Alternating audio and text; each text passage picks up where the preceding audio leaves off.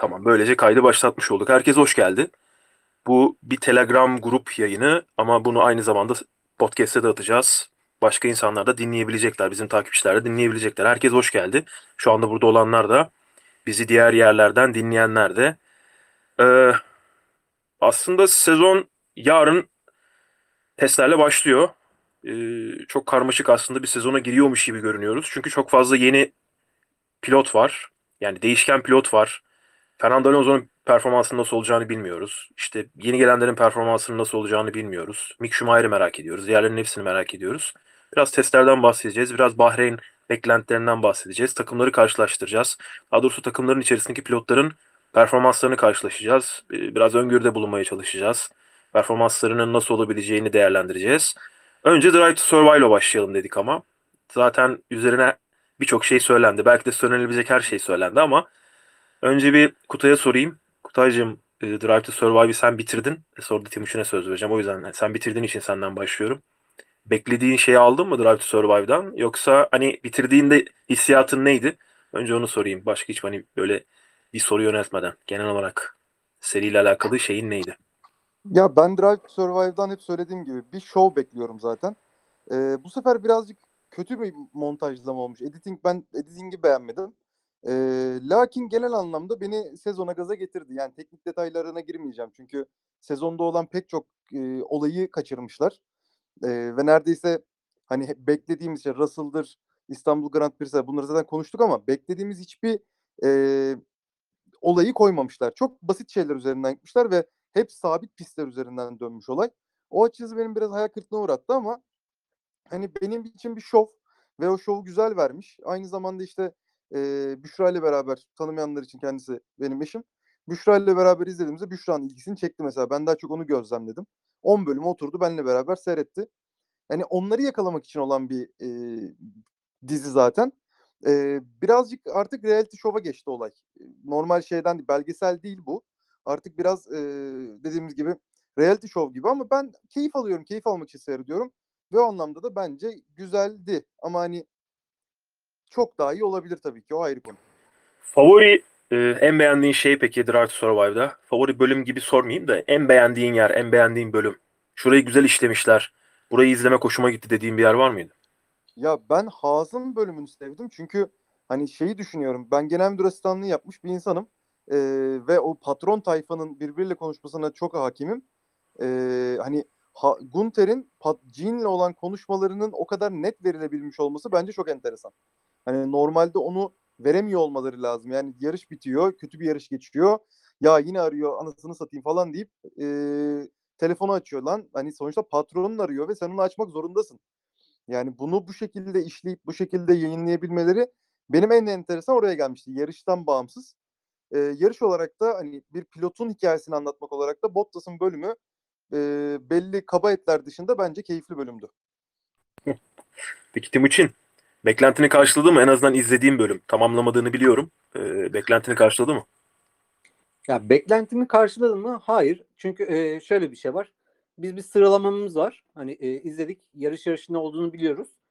E, ama şimdi Netflix'in oradaki şeyi öyle değil. Bir konu seçiyor. O haftanın takımı var. Onun üzerinden devam ediyor.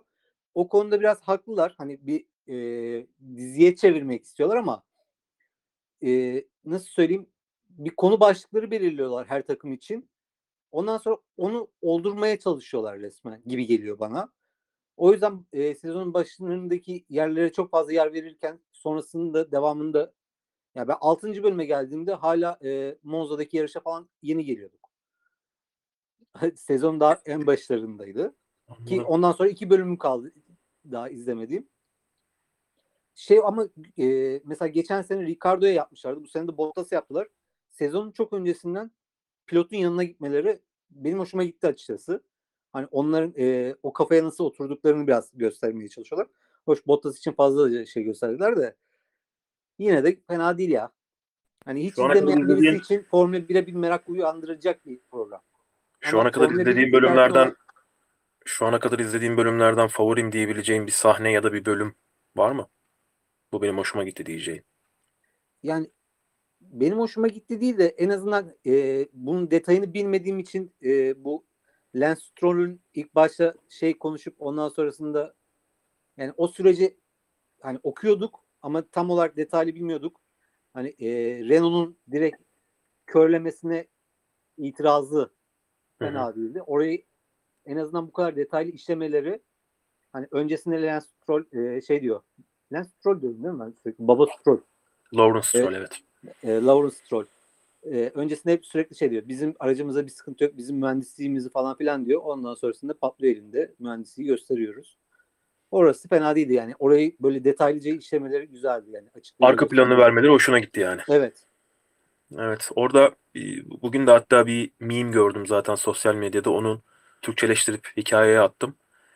E, işte bir sürü şeyi vermedikleri ve işte ama e, işin daha çok hikaye tarafını, işin daha çok hikaye hikaye tarafını verdiklerini anlatmaya çalıştıklarını gösterdik. Ama tabii işte Drive to Survive bunu yapmayı seviyor. F1 taraftarı olmayanlar evet, için yani- Aslında her haftanın bir yani şey her bölümün bir konu başlığı var. Onda Evet. sadık kalmaya çalışıyorlar. E, sürekli de bir geriye gidiş falan. Mesela bir konuda e, iki sene öncesine gitmişti. Hangisindeydi? Fettel'de. İki sene öncesine gidip oradan bağlamaları falan fena değil mesela. O akışı seviyorum. O olayı seviyorum. Evet, aynen öyle. Burada bir e, aşağıdaki arkadaşlardan da yorum alalım. Ver bu konuşmak isteyen diye en azından. E, Evet, Drive, Drive to Survive- ilgili Drive to Survive ile alakalı bir şeyler söylemek isteyenler varsa varsa eğer onlardan alalım. Ben de bu arada e, bir şeyler söylemek isteyen varsa onlar şey yaparlar. Ben de biraz fikrimi söyleyeyim. O arada belki konuşmak isteyen de Tamam, Kafasındakini toplar. oldu, el kaldıran oldu. Sen konuş ondan sonra Candaş'ı alacağım. Tamam Can. Diğer arkadaşlar da onlar da aynı şekilde eğer konuşmak isterlerse onlara da söz veririz. Drive to Survive beklentimi hiç karşılamadı. Hiç beğenmedim. Hiçbir bölümünü beğenmedim. E, hiçbir şekilde işin dramasını da verememişler. İzlemediğimiz çok az şey gösterdiler. Görmediğimiz, bilgimiz olmayan çok az şey gösterdiler. Timuçin biraz atlamış galiba bu geçen sene Bahreyn öncesindeki durumları. Ee, o bayağı mevzu olmuştu. Onları takip etmiştik. İngiliz basınından ben en azından takip etmiştim. Orada tabii ki parayı verdiler ve işte biraz boş yaptılar gibi bir durum vardı sezonun başında. Herkes de biliyordu neyin ne olduğunu. Zaten ceza veriyorsan bir takıma bir şey yaptığı için ceza veriyorsundur. Yoksa vermezsin. O yüzden beğenmedim Drive to Survive'ı. Hiçbir bölümünü beğenmedim. Genel olarak e, yani sinematografi olarak da hoşuma gitmedi. İşin işlenmesi de olarak hoşuma gitmedi. Editing de hoşuma gitmedi. Genel olarak işi beğenmedim. Kutaycığım. Tamamdır. Candaş bakalım bize ne diyecek. Oğuzhan sana da söz vereceğim birazdan. Bu arada ne konuştuğumuzu biliyor musun bilmiyorum. Ee, yeni geldin. Sana ö- bir ufak özet geçelim. Şu anda aynı zamanda podcast kaydediyoruz. Drive to Survive konuşuyoruz. Ee, şimdi Candaş'a söz vereceğim. Sonra sana söz vereceğim. Drive to Survive ile ilgili bir şeyler söylemek istersen. Candaş sendeyiz.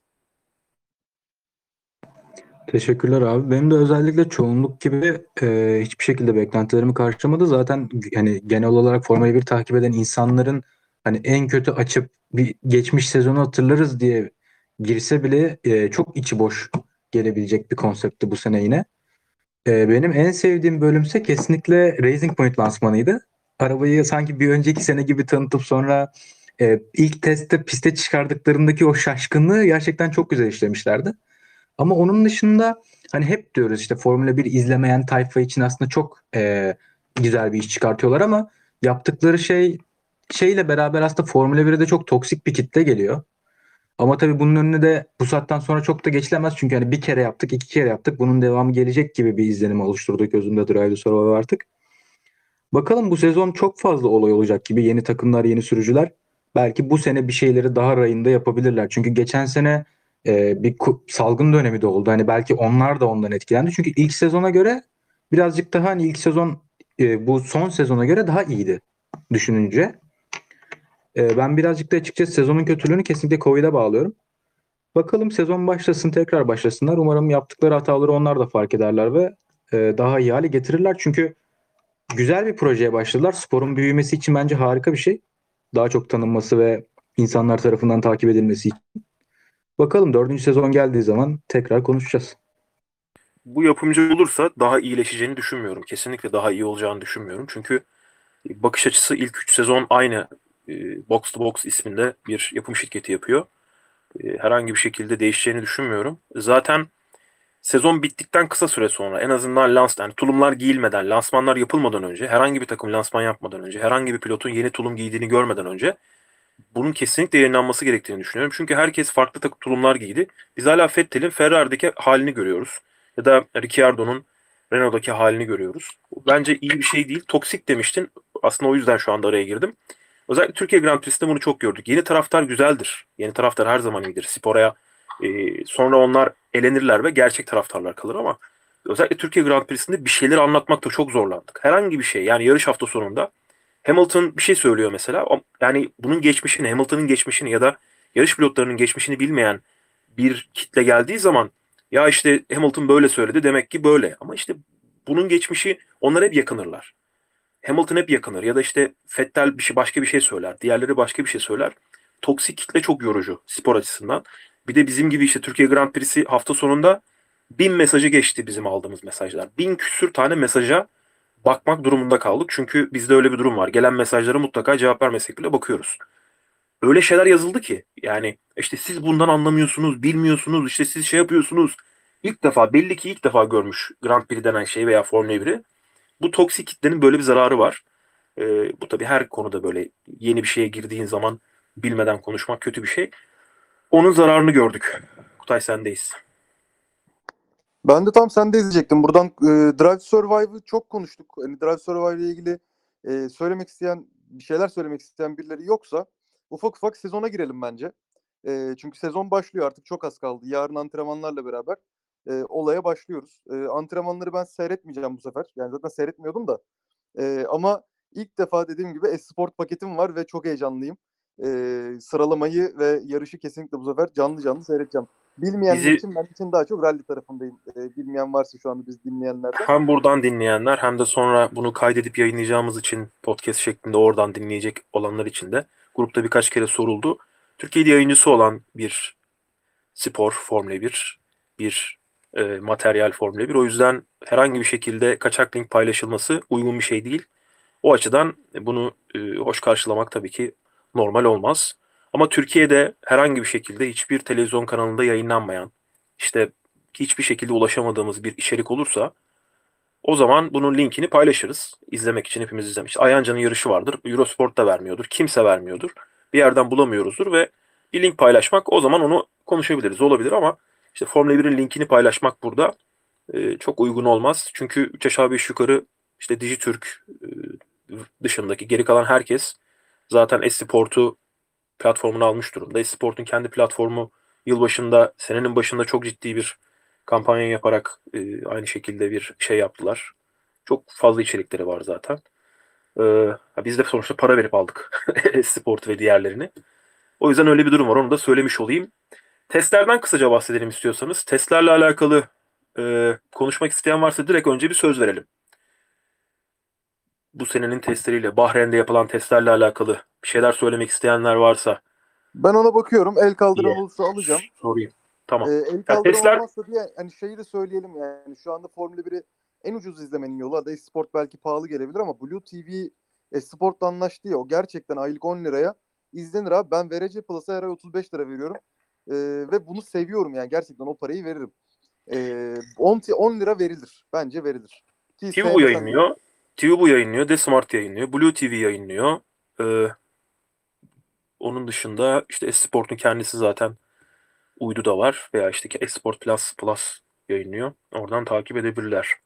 Testler bu sene yine kafa karıştırıcıydı. Elini gösteren takımlar vardı. Red Bull biraz elini gösteriyormuş gibi oldu aslında.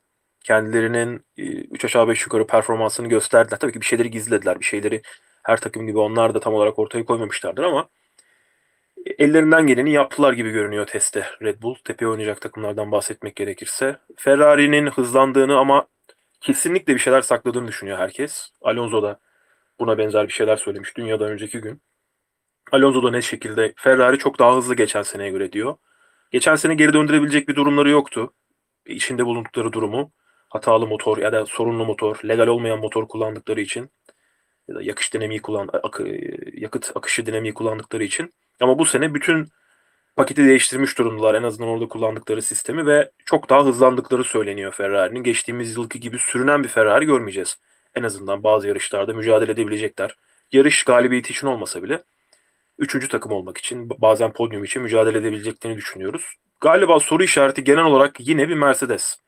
Acaba Mercedes bir şeyleri gizliyor mu, bir şeyleri saklıyor mu? Ee, bazı problemlerin, bazı sorunların gerçek olduğu iddia ediliyor. Ama bunu da ilk sıralama turlarından, Bahreyn sıralama turlarından önce göremeyeceğiz gibi görünüyor. Ee, öyle bir izlenim var şu anda. Bazı şeyleri çünkü takımlar biraz büyük değişiklikler yaptılar. Geçtiğimiz yılın başında o kadar büyük değişiklikler olmamıştı ama bu sene bunlar yaşandı. Özellikle arka bölümü araçların büyük oranda değişti. Soğutma sistemleri büyük oranda değişti. Difüzörler, farklı dif- difüzör tasarımları kullanıyorlar. Aracın eğimi bir- birçok takımda değişmiş durumda. Red Bull araçlarını yakından görenler belki fark etmişlerdir. Aracın ar- arkası çok yukarı kalkmış durumda. Renault takımı, e, daha doğrusu Alpine aracın arka bölümünün arka bölümünde geniş bir motor kaplaması kullanıyor. Mercedes ve Mercedes'in motor sağladığı takımlar daha ince bir tasarıma doğru geçerken e, onların oradaki güç ünitesi paketi, paketiyle uyumlu olarak tabii Mercedes'le uyumlu olmasını istiyorlar haliyle. E, Alpine tam tersi daha da kalınlaştırdı arka tarafı. O arkadaki yak- e, hava akışını difüzöre ve arka kanada giden o bölüm genel olarak o, o bölümde daha farklı bir tasarıma doğru gitti. Bunların hangisinin işe yarayacağını bilmiyoruz. McLaren difüzörü farklı bir tasarıma sahip. Hatta McLaren'in e, teknik patronu bizim difüzörü niye kopyalamaya çalışmadıklarını anlamadık dediler. E, onlar çok iyi olduğunu iddia ediyorlar. Aracın difüzörünün çok daha iyi çalıştığını iddia ediyorlar. Diğer takımların sezon içerisinde bunun işe yarayıp işe yaradığını görüp kopyalayacaklarını iddia ediyorlar. E, bunların hepsini yaşayıp göreceğiz. Ama tabii ki ilk e, sıralama turu ve ilk yarıştan önce ilk tempoları görme şansımız yok. Sonra zaten işte ikinci yarıştan sonra birazcık da bazı şeyler belli olacak. Öyle ilk yarışın sonunda da hemen işte ha bu, bu sene bu takım işi götürür diyemeyeceğiz. Çünkü e, geçtiğimiz yıllarda hep Ferrari başlamıştı ama sonra geçtiğimiz yıl dışında 2020 yılı dışında Ferrari 2018'de 2019'da iyi başlamıştı ama sonra o nefesi devam ettirememişlerdi. Bu yıl bakalım nasıl olacak? Yine ilk iki yarışta birazcık tempoları görmeye çalışacağız. Takımlar birbirlerini tartmaya çalışacak. Fazla yakıtla çıktılar. Mercedes fazla yakıtla çıktık diyor. Toto Wolff ısrarla full depoyla biz test yaptık diyor. Ee, Toto Wolff'e pek inanmıyoruz ama en azından ben inanmıyorum ama birçok e, konuda bize hep geçtiğimiz yıllarda çok doğru yapıyor bu arada. Ben de onun yerinde olsam aynı şeyi yaparım. Rakiplerimi yanıltmaya çalışırım. Sonuçta elimi göstermemeye çalışırım. Kesinlikle. Ee, çok doğal bir şey, çok normal bir şey yapıyor. Testlerden benim ekleyeceklerim bunlardı. Ee, başka eklemek istediğiniz bir şey Kutay Timuçin ya da bizi dinleyen arkadaşlardan var mıdır? Ya ben e, sadece şey ekleyebilirim Timo'ya söz vermeden. E, Fernando Alonso'nun e, diri gözükmesi benim hoşuma gitti. E, açısı bu kadar beklemiyordum. Biraz daha slow bekliyordum onu. Yani slow başlar diye bekliyordum. E, bizim için güzel. Yani ben bu sene Alpine'de Alpine'den ümitliyim. E, hoş ne ümitliyim var dersen e, üçüncülük, dördüncülük ümidim var ayrı konu ama e, zaten takımın hedeflediği de bu. İnşallah Ricardo'nun bıraktığı podyum seviyesi o podyum seviyesinden dönerler tekrardan diyorum. Umudum o yönde. En azından bana birazcık heyecan yaşasınlar. Çok oldu. Timuçin sende var mı bir şeyler söyleyecek testlerle alakalı yoksa? Senin söylediğinde şöyle bir ek yapacağım. Ee, Renault hani daha geniş bir e, motor bloğu şey motor kaputu kullandı dedin. Evet, Renault bakalım. aslında orada iki taraflı e, test yaptı. E, büyük ihtimalle hangisi bizim daha e, takımın daha çok işine yarayacağını e, kestirmeye çalışıyor. Büyük ihtimalle yarıştan yarışa göre de değiştirebilirler bunu. Belki motorun daha fazla nefes alması gereken şeylerde daha geniş e, o kaputu kullanıp diğer yarışlarda ince tasarıma geçebilirler gibi geliyor bana. E, bir de bu aerodinamik parçalar kopyalanması e, çok zor olmayan parçalar. Hani birkaç yarış sonrasına yetiştirilebilecek parçalar genelde. Difüzör de olsa, e, diğer kanat parçaları da olsa. O yüzden hani tek antrenman yapıldı zaten. E, bu antrenman sonuçlarına göre büyük ihtimalle takımlar diğerlerinin neler yaptığını iyice incelemişlerdir. Belki Bahreyn'e bile yetiştiren çıkabilir. Yani o, o tarz parçaları. Pazar günü parçalanan bir aracı Cuma gününe yetiştirebiliyorlar. Yani arada atıyorum bir hafta olsun. Hemen ertesi hafta yarış hafta sonu olsun. Pazar günü bir araç paramparça olduysa eğer şanzıman motor yetişememe yani sonuçta yedek motorları genelde oluyor yanlarında. Eski motorları kullanabiliyorlar. Dört motor aktarı var toplamda sezon zaten sezonda zaten. Ama Evet, genel olarak bütün yanlarında taşıyorlar zaten. Evet onları taşıyorlar zaten ama e, birçok parçayı, birçok aerodinamik parçanın bazen yedekli olmadığı durumlar olup işte atıyorum bir yedeğini taşıyorlar ama o da paramparça olunca iki kaza yaşayınca araç bu sefer e, onu öğrettirmek zorunda kalıyorlar. Geçtiğimiz yıldı galiba ya da önceki yıl olabilir. Ra- Racing Point böyle bir şey yaşamıştı.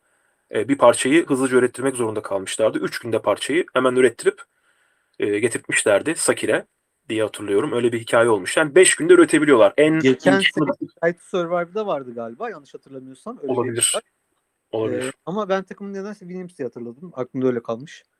O da olabilir. Yani üretebiliyorlar. En imkanı düşük takım bile üretebiliyor. Ee, eğer üretemiyorsa bile diğer takımlar hemen bu konularda destek olabiliyorlar, yardımcı olabiliyorlar. Zaten hepsinin bir ortaklığı var işte. Williams, Aston Martin, zaten- Mercedes. Çoğu parçayı da bazı yerlerde ortak üretiyorlar. Hani o Evet. tarz şeyler de var yani. E, sonuçta Evet. birlikte 10 farklı takım var gibi görüyoruz ama parçalar bazı parçalar 10 takımda aynı anda olabiliyor yani. Bazıları çok standart parçalar çünkü o yüzden. Doğrudur. Ee, iki- 2025 aracıyla alakalı da bugün bir şeyler okuduk. Okuduk. Onu da podcast'in sonunda, bu kaydın sonunda konuşuruz. Takımları değerlendirmeye başlayalım o zaman. Ee, söz hakkı isteyen olmadığını düşündüm ya da en azından görmedim ben. Williams'tan başlayalım. George Russell ve Nicholas e, Latifi var. İki pilotumuz var. Acaba hangisi daha hızlı Kutay? Acaba hangisi? Ya çok e, bilinmeyen bir denklem değil. Burada Russell tabii ki daha favori görüyoruz. Capito'nun oraya gelmesi ilginç. Çünkü Capito Volkswagen VRC'yi yenilmez kılmıştı. Tamam Formula 1'de bunu Evet. yapmak daha zor. Onu eminim Capito de. kimdir? Onu da biraz aç. Capito e, Volkswagen grubunun VRC takımının direktörüydü zamanının. E, yenilmez takımını kurdu. Yani şöyle bilmeyenler için şöyle söyleyeyim. E, VRC'de her takımın 3 otomobili oluyor. E, Volkswagen yarışıyorken eğer Volkswagen'lerden birinin başına bir şey gelmiyorsa genelde ilk 3 Volkswagen oluyordu. E, çok sıkıcı bir dönemdi o. Yani bunu ne Citroen yaklaşabiliyordu ne bazen Ford birazcık yaklaşır gibi oluyordu o dönemin Ford'u ama yani çok fark vardı otomobillerin arasında. E, Latvala'yı bile şampiyonluk potasına sokabilmiş bir otomobilden bahsediyoruz. Latvala ne kadar parçalarsa parçalasın e, yine de şampiyonluk şansı oluyordu o, o şansı kapatana kadar. Yani Capito bir winner bir kişi. E, takım yönetmeyi biliyor. E, VRC takımı yönetmek de gerçekten zor bir şey aslında. Yani ciddi bir operasyon. E, burada da muhtemelen bir başarı getirecektir ama zaten Williams'ta ne yaparsan yap başarı olur yani. yani Alfa Romeo'yu geçmem başarı şu anda Williams için. Bu sene başarabilecekler mi? Yani sonuçta yine onlarla çekişecekler diye düşünüyorum. Haas, Alfa Romeo ve Williams pardon Haas, Alfa Romeo Williams bir grup olacak. O grubun kazananına bakmamız gerekiyor gibi düşünüyorum. E, Williams orada bu sene bir şey yapabilir mi emin değilim ama bence sezon ortasından sonra Capito'nun bir e, ağırlığını görmeye başlarız. Çünkü Williams ailesi ki duygusal bağlarımız onlarla çok yüksek. Ama Claire'in bu işi yönetemediğini dışarıdan görebiliyorduk. Yani e, gazetelerden okuyor okuya bile belli oluyordu. Oraya daha profesyonel, daha dinamik bir ekibin gelmesi bence Williams'ı yukarı götürecektir ki götürsün. Çünkü Formula 1'i takip eden herkes Williams'a bir bağ kurmuştur bence. E, Özellikle hani 2000'lerden beri takip eden diyeyim. Öncesine hadi gitmeyeyim. E, bu arada belgeseli çok güzeldir. Burada izlemeyen var mıdır bilmiyorum ama izlesin. E, Williams filmini. Ben çok beğenmiştim. Hani umarım Williams iyi olur. Ben seviyorum o takımı. Tabii tarihi olan bir takımın e, sporun içinde yer alması güzel bir şey. Timuçin, Williams takımıyla ilgili söylemek istediğin bir şey var mı? Orada tabii ki kimin önde olacağı e, hepimizin malumu. Russell. Ya orası aşikar. Ee, sadece Williams ismiyle kalan Williams takımı yani yine sonda olacaklarına eminim. Yani çok fazla bir şey geliştiğini sanmıyorum. Latifi'nin orada ne olduğunu merak konusu. E, Williams'la ilgili daha fazla konuşmaya gerek de duymuyorum açıkçası. Latifi parası olduğu için orada. Bunu Ya Lati, yani para sadece Latif. paradan dolayı orada. Evet, Ama paradan yani- dolayı. Para olup da harbiden beceriksiz olan bence benim görüşüm harbiden beceriksiz. Lens'te en azından para var ama hafif de olsa bir kabiliyet de var yani. kartingden farklı seviyelerde kazanarak, şampiyon olarak e, gelmiş bir pilot Lance Stroll. Şu anda ne kadar zaman zaman yüklensek de kendisine. E, takımların hepsini değerlendirdikten sonra size de söz hakkı e, vermek istiyoruz. E, siz de eğer bir şeyler söylemek isterseniz elini kaldı, elinizi kaldırabilirsiniz. Biz o takımı konuşurken e, Williams'la alakalı bir şey söylemek isteyen galiba yok gibi geliyor bana. Geçelim o Sen- zaman Alfa Romeo'ya. Sen e, el kaldıranlar hiç takılma dediğim gibi ben orada olursa Tamam. zaten söz vereceğim. Sıkıntı yok. Tamam. Alfa, Alfa Romeo geçelim o zaman. Ee, Alfa Romeo'da Kimi Raikkonen ve Antonio Giovinazzi var. Alfa'da bu sezon büyük ihtimalle gelişmeye çalışan Haas'la birlikte gelişmeye çalışan Ferrari'nin bazı parçalarının dayanıklılığını test ettiği e, genel olarak test takımı olarak kullanılan yine Haas'la birlikte bir ekip olacak gibi geliyor. Ellerinden geldikçe daha fazla puan kazanmaya çalışacaklar. Üstlerinde herhangi bir baskı yok e, onların. Yani Williams e, daha çok üzerinde baskı olan bir takım. Ama Alfa Romeo Ferrari'nin young takımı ol- olduğu için yani o şekilde çalıştığı için Ferrari açısından parasal bir problemleri yok. Acaba Alfa Romeo bulabilir mi kaynak gibi bir dertleri yok. Haas'ın öyle bir derdi vardı. Mick Schumacher'i get- getirerek ve Ferrari'ye yardımcı olarak onu çözmüş gibi oldular. Ferrari onlara dedi ki şu pilotu yarıştıracaksın. Biz de sana yardımcı olacağız. Ee, ama Alfa Romeo Kimi ve Antonio Giovinazzi'yi tercih etti. Antonio Giovinazzi tercihlerini ben anlamıyorum. Uzun süredir anlamıyorum. İtalyan takımda İtalyan pilot olsun istiyorlar. Sadece bunu biliyoruz ama başka hak eden isimler var. Antonio Giovinazzi'den daha fazla olduğunu ben düşünüyorum. Startları çok iyi. Çok ilginç şekilde çok iyi yarış startlarını imza atıyor. Geçtiğimiz yıl e, birkaç kere Kimi Raikkonen'i geçti aslında ama tabii 41 yaşındaki Kimi Raikkonen'i geçtiği için o da çok fazla e, benim açımdan dikkat çekici bir durumu yoktu. Alfa ile alakalı söyleyeceklerim bunlar Kutay. Yani Alfa ile alakalı benim tek söyleyeceğim şey Kimi Räikkönen'i seviyoruz ve ona bir koltuk verdikleri için ben e, o takımı o şekilde takip ediyorum. Kimi'nin ne yaptığına bakıyorum. E, Giovinazzi ile ilgili dediğine katılıyorum. Bu arada Drive to Survive benim Giovinazzi'ye olan sempatimi geliştirdi. Bence Giovinazzi bölümünü iyi e, işlemişler. İtalyan Orada aileleri böyle- zaten öyledir ya böyle birbirlerine düşkünlerdir falan. Evet evet yani orada böyle bir Akdenizlilik çekti herhalde bizi. E, ben Giovinazzi'yi bu sene böyle bir ayrı bir sempatiyle takip edeceğim e, Drive to Survive sayesinde. Timuçin? Ya Kimi Reis'in sadece basın konuşmaları bile e, yeterli. e, oradaki yaptığı güzel espriler yani nasıl söyleyeyim gü- o soğukkanlılık hiçbir şey yapması. Yani şey o soğukkanlılığı yetiyor yani o takım şey takip etmeye. Ee, o şey e, pilotların arasındaki sıralamayı sorarsanız sanki kimi artık yeteri kadar ben yarıştım modundaydı geçen sene mesela. O yüzden Giovinazzi onun daha üzerine çıkmıştı. İkili arasında bakınca. Ee, yine çok bir şey değişeceğini sanmıyorum. Evet. Aynen dediğim gibi Haas'la beraber Haas, Williams ve Alfa son üçlü. Yani F2 kategorisini konuşuyoruz şu anda. O yüzden çok da konuşmakta şey yapmıyor. Keyif Acı- vermiyor diyorsun. Evet. Geçelim Haas takımına o zaman. Haas takımında da iki tane yeni pilot var. İki pilotlarını da değiştirdiler. İki tane çaylakla birlikte yarışacaklar. Bu Formula 1'de çok alışık olduğumuz bir şey değil. Çok sık gördüğümüz bir şey değil. Bir tanesi hepimizin Formula 1'i takip eden herkesin Formula 1'de görmek istediği Mick Schumacher. Diğeri de Formula 1'i takip eden herkesin Formula 1'de görmek istemediği e, diğer pilot. Orada öyle bir maalesef garip bir denklem var. Nikita Mazepin e, özellikle geçtiğimiz yılın sonunda yaşanan olumsuz olaydan sonra insanların çok ciddi tepkisini çekmişti. E, Race e, One mıydı? Neydi onların şeyi? Mottosu. Herkes onunla dalga geçti. Race for Money'ye döndü iş. E, getirdiği para sebebiyle dediler. E, bu iş böyle. Formula 1 tabii ki para için yapılan bir spor. Umarız tabii orada Mick Schumacher'in üstün olmasını, çok büyük oranda üstün olmasını isteriz. Nikita Mazepin'in sporda yani en azından kendini düzeltip daha fazla skandala imza atmadan sporda yer alırsa çok daha iyi olur hepimiz açısından. Yoksa çok daha fazla hak eden o koltukları insanlar var. Kutay. Dediğin gibi yani e, Schumacher'in orada olmasını çok sevindik hepimiz. E, da şurada şunu da söylemek lazım. Hani Mazepin oraya parası için oradaysa e, yine Drive to Survive bize Schumacher'in de aslında bir belli bir para için orada olduğunu gösterdi ki bunun böyle olduğunu biliyorduk yani babasından dolayı o isimden dolayı ciddi bir sponsor getirisi var o Schumacher isminin. E, ve bu sayede daha kolay koltuk buldu. Bulamazdı demiyorum. E, bulması da bence gerekiyordu. Sonuçta F2 şampiyonu olmuş bir çocuktan bahsediyoruz. Ama daha kolay geldi oraya. Ee, umarım o da dediğin gibi yani Mazepin'in önünde olur ve bize birkaç yarış kendini gösterir ki biz tekrardan bir Schumacher izlediğimizi görürüz. Yani ben babasıyla çok karşılaştırılmasını yanlış buluyorum. Bu Bence çok ağır bir baskı herhangi bir insan için.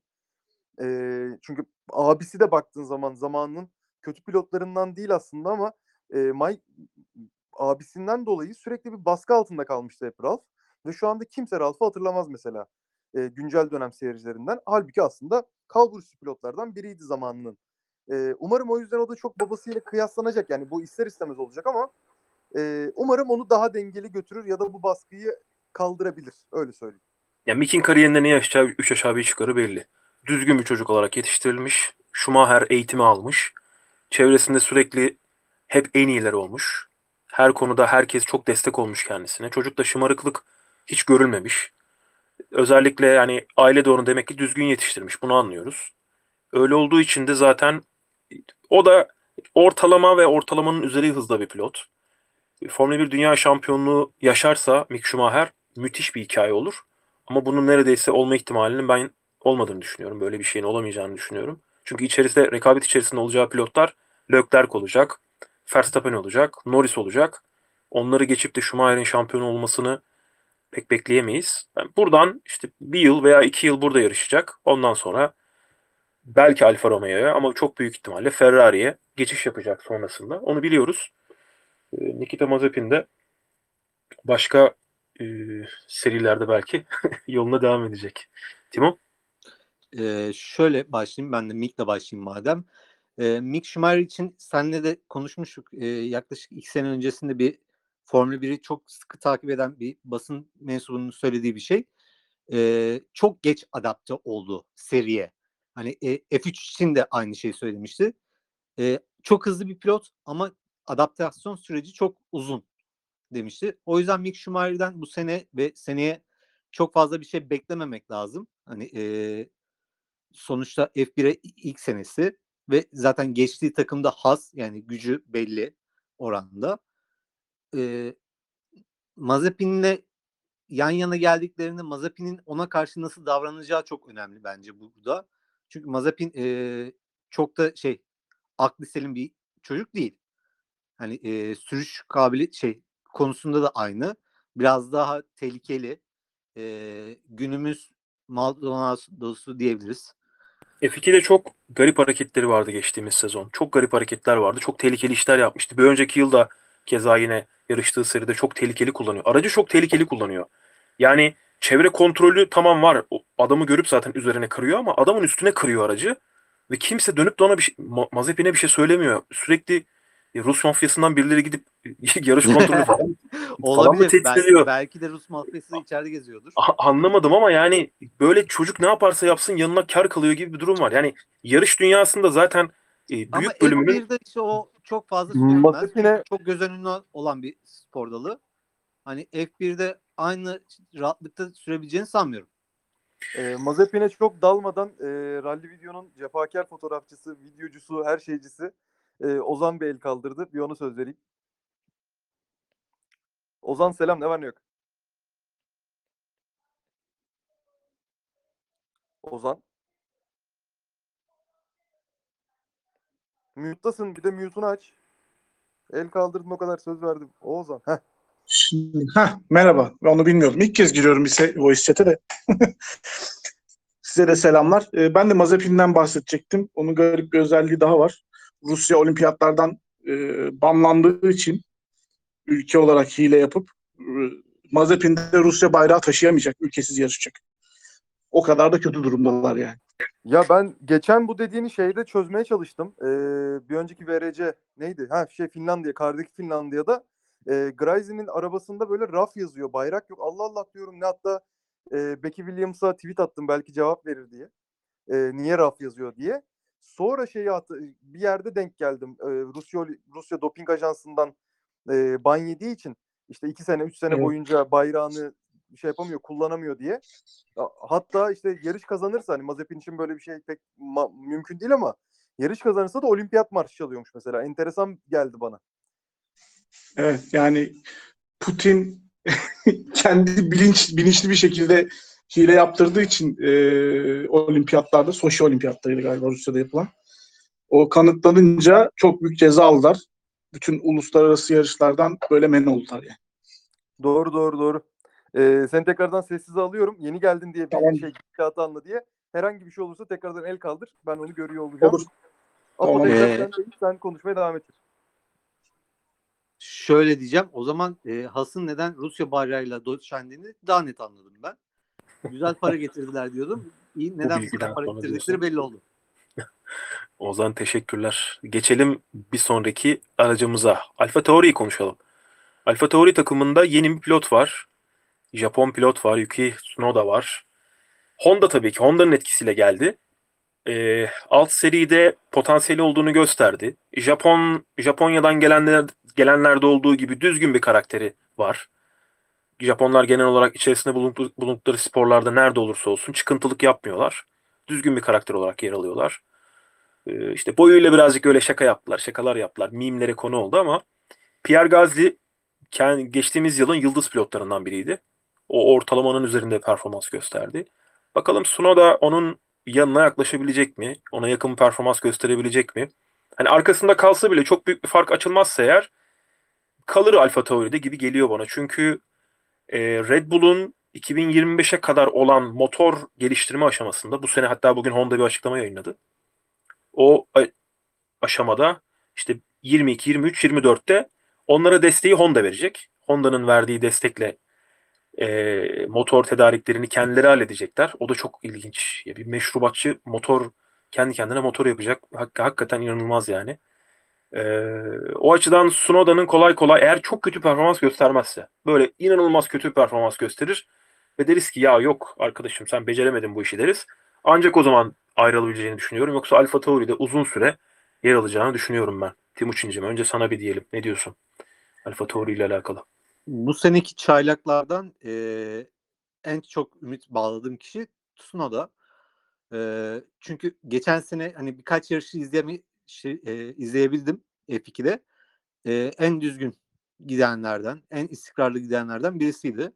Mick Schumacher mesela o kadar eee, istikrarlı değildi. Tam tempo top yakaladı, gidiyor diyordum.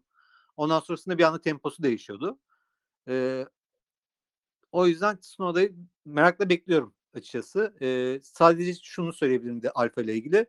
Geçen sene eee, gördüğümüz anda aşık olduğumuz aracı bu sene eee karting aracına benzettiler açıkçası. Çok kötü bir livery oldu. Evet Çok tasarım tasarım çok beğenemedik. Yani diğerlerinin arasında sönük kaldı. Evet yani e, Alpine'in tasarımının yanında mesela çok geçtiğimiz yıl çok güzel bir araçları vardı. Alpine bence çok güzel görünüyor. O, Ama o açıdan geçen sene düşünsene gördüğümüz gibi aşık olduk araca. Hani Çok hızlı güzeldi. falan hiç önemli değildi bizim için. tasarım Hani güzeldi. görür görmez aşık olduk. Bu sene tulumları güzel olmuş ama araçta çok fazla iş yok. bir moda şirketi Alfa Tauri, Red Bull'un moda şirketi, giyim markası. Bir moda şirketi olduğu için daha tabii ki albenisi olan bir tasarım olmasını isterdik. Ee, Kutay ne diyorsun Alfa Tauri ile alakalı? Yani ben Alfa Tauri'yi seviyorum. Ben böyle underdog takımları e, severim. Takip etmeyi de çok severim. E, Japon arkadaş hakikaten çok sempatik. Yani ne yapar ne eder bilmiyorum ama e, Takuma Sato'dur benim için Japonların kralı. E, ya unutamadım. Yıllar geçti unutamadım. E, inşallah bu arkadaş yani Sato gibi çıkmasın tabii de e, güzel bir şeyler göstersin bize. Bize heyecan versin. Ben bu alt takımları ondan seviyorum. Bize yeter Evet. ki heyecan katsın yarışlarda. Gazli'nin performansını hemen hemen biliyoruz. Ee, neler yapabileceğini de biliyoruz. Otomobilin performansı eğer Gazli'yi ön tarafları itebilirse o orta dörtlü dediğimiz tarafı e, karıştıracak potansiyelde bir pilot. Oraya heyecan katacak bir pilot. Ben Alfa Tauri'nin bu sene e, yani yine bir sürpriz yapıp yarış kazanırlar demiyorum ama yarışlara heyecan katacağını düşünüyorum. Çok sıra dışı bir şey olursa yarış kazanabiliyorlar. Geçtiğimiz yıl acayip bir Monza yaşadık ve orada yarış kazandılar. Çok önemli başarıydı ne olursa olsun yani kaos yarışı bile olsa e, kazandıkları galibiyet çok önemli, çok kıymetliydi. Kolay bir şey değil yaptıkları. Daha Ee, önce Candaş- daha önce ismi Uzak- burada bak burada üzerine, üzerine konuşamıyoruz. Bu çok büyük sıkıntı. Bak hep söyleyeceğim. Daha önce Toro Rosso'yken Vettel orada bir e, zafer kazanmıştı. Sonra e, takımın ismi değiştikten sonra da şimdi takımın genç pilotu Gasly kazandı. O yüzden arada böyle şeyler olabiliyor. Monza demek ki buna uygun bir durum. Candaş söz sende. Dur hemen Kutaycığım öyle sen- sezonda sen değil. Ben bir ona izin vereyim. Verdim. Candaş sen de. Teşekkürler abi. Ee, şey ya dediğim dediğiniz gibi aslında hani Gazli sonuçta fırsatını bulduğu zaman gayet rahatça değerlendirebilen bir pilot. Özellikle Red Bull ve Toro Rosso performanslarını karşılaştırdıktan sonra pardon Alfa Tauri. Hani kendini daha rahat hissettiğini çok daha rahat görebiliyoruz hani takımın büyüklüğünün yanında. E, Tsunoda için de bir Kobayashi tarzında bir sürüş bekliyorum açıkçası. Onun dışında Livery'e de gelirsek hani kullandıkları tasarıma e, hani bu markaların retro retro tasarımlarını yapıp yeni ürünlerinin üzerine yerleştirirler ya. Onlarda da aynen öyle bir hava sezdim. Onun dışında eğer e, orta sırayı karıştırabileceklerse çok güzel bir seyir zevki olabileceğini düşünüyorum ben de Alfa için. Evet, aynen öyle. Geçelim McLaren'e o zaman. McLaren'le alakalı fikirlerimizi söyleyelim. Lando, yanında takım arkadaşı bu yıl Ricciardo var. Mercedes motoru kullanacaklar. Öyle bir durum var artık ortada. Motor konusunda en azından bir bahaneleri yok. Ellerinden Mercedes elinden geldiğince yeni müşterisine iyi bir motor vermeye çalışacaktır. O yüzden eğer aerodinamik tasarımları yeterli olursa e, motora uygun bir tasarım gerçekten araçta yapabilirlerse, bunu başarabilirlerse bu konuda Mercedes'e ne kadar paslaşacaklar? E, Mercedes Aston Martin'in önüne geçmesine izin verecek mi McLaren'in? Bu, bu işler gerçekten hani işin işte siyaset boyutu, boyutu burada çok devreye giriyor. McLaren sezon sezonun ortasına gelindiğinde eğer Aston Martin'in önüne geçerse e, yarışlarda yani böyle bir kazasız masasız herkesin yarıştığı ortamda McLaren eğer Aston Martin önünde kalırsa Lawrence Stroll'ün orada tansiyonu düşmeye başlar ve orada çarşı karışır. E, McLaren'i mutlaka sezonun başından itibaren kontrol altında tutmaya çalışacaktır.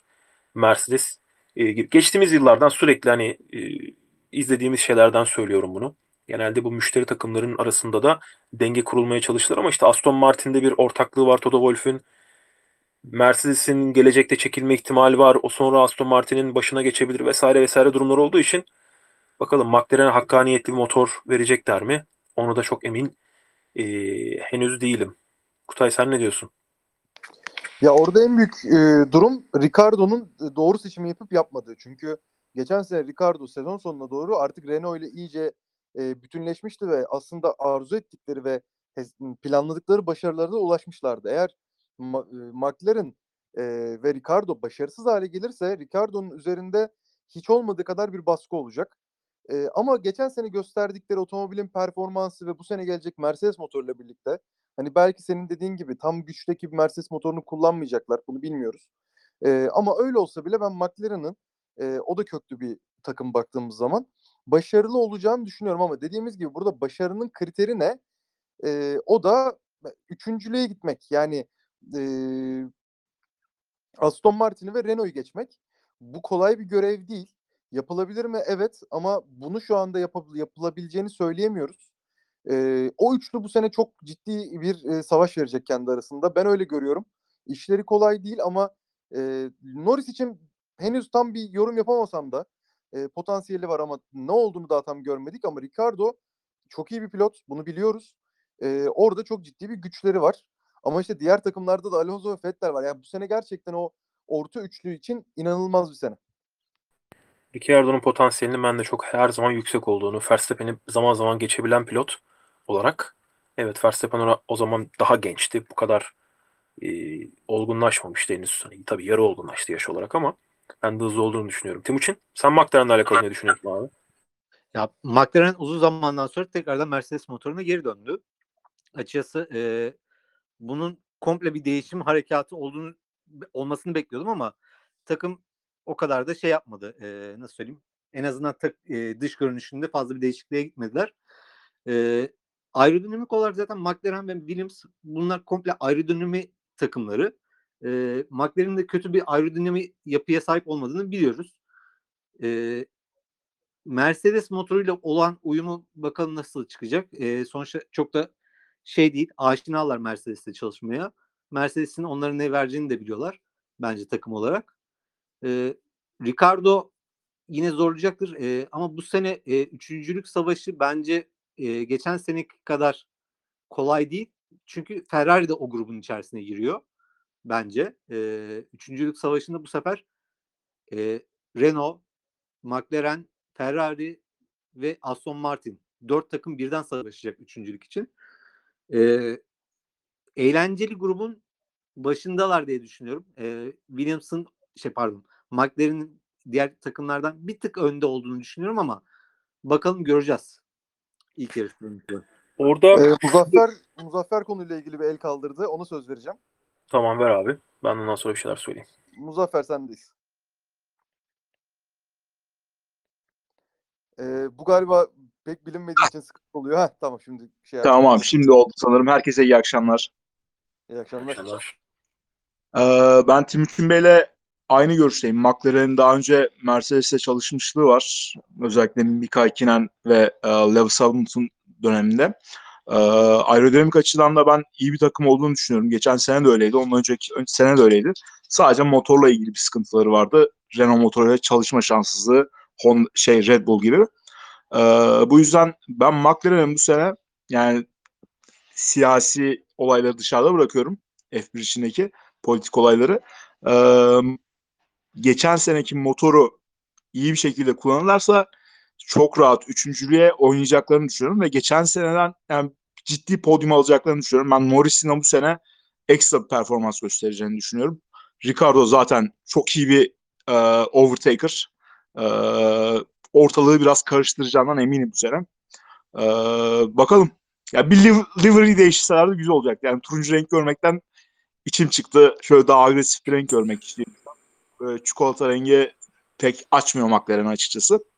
Onun dışında gerçekten şey e, McLaren'den beklentilerim çok yüksek. Bu sene Aston Martin'e e, ve yeni Alpine'e bayağı zorlayacaklarını düşünüyorum. Ferrari'yi bayağı zorlayacaklarını düşünüyorum. E, Red Bull biraz şey hani Red Bull şu anda kapalı kutu biraz. Neler çıkacağı belli değil. E, Mercedes'i zorlayabilirler ama e, ben McLaren'den gerçekten beklentilerim yüksek bu sene. Teşekkürler. Ee, seni tekrardan sessiz alıyorum. Bu arada Berat şimdi sana söz veriyorum. Ee, Abdullah seni birazcık daha bekletiyoruz.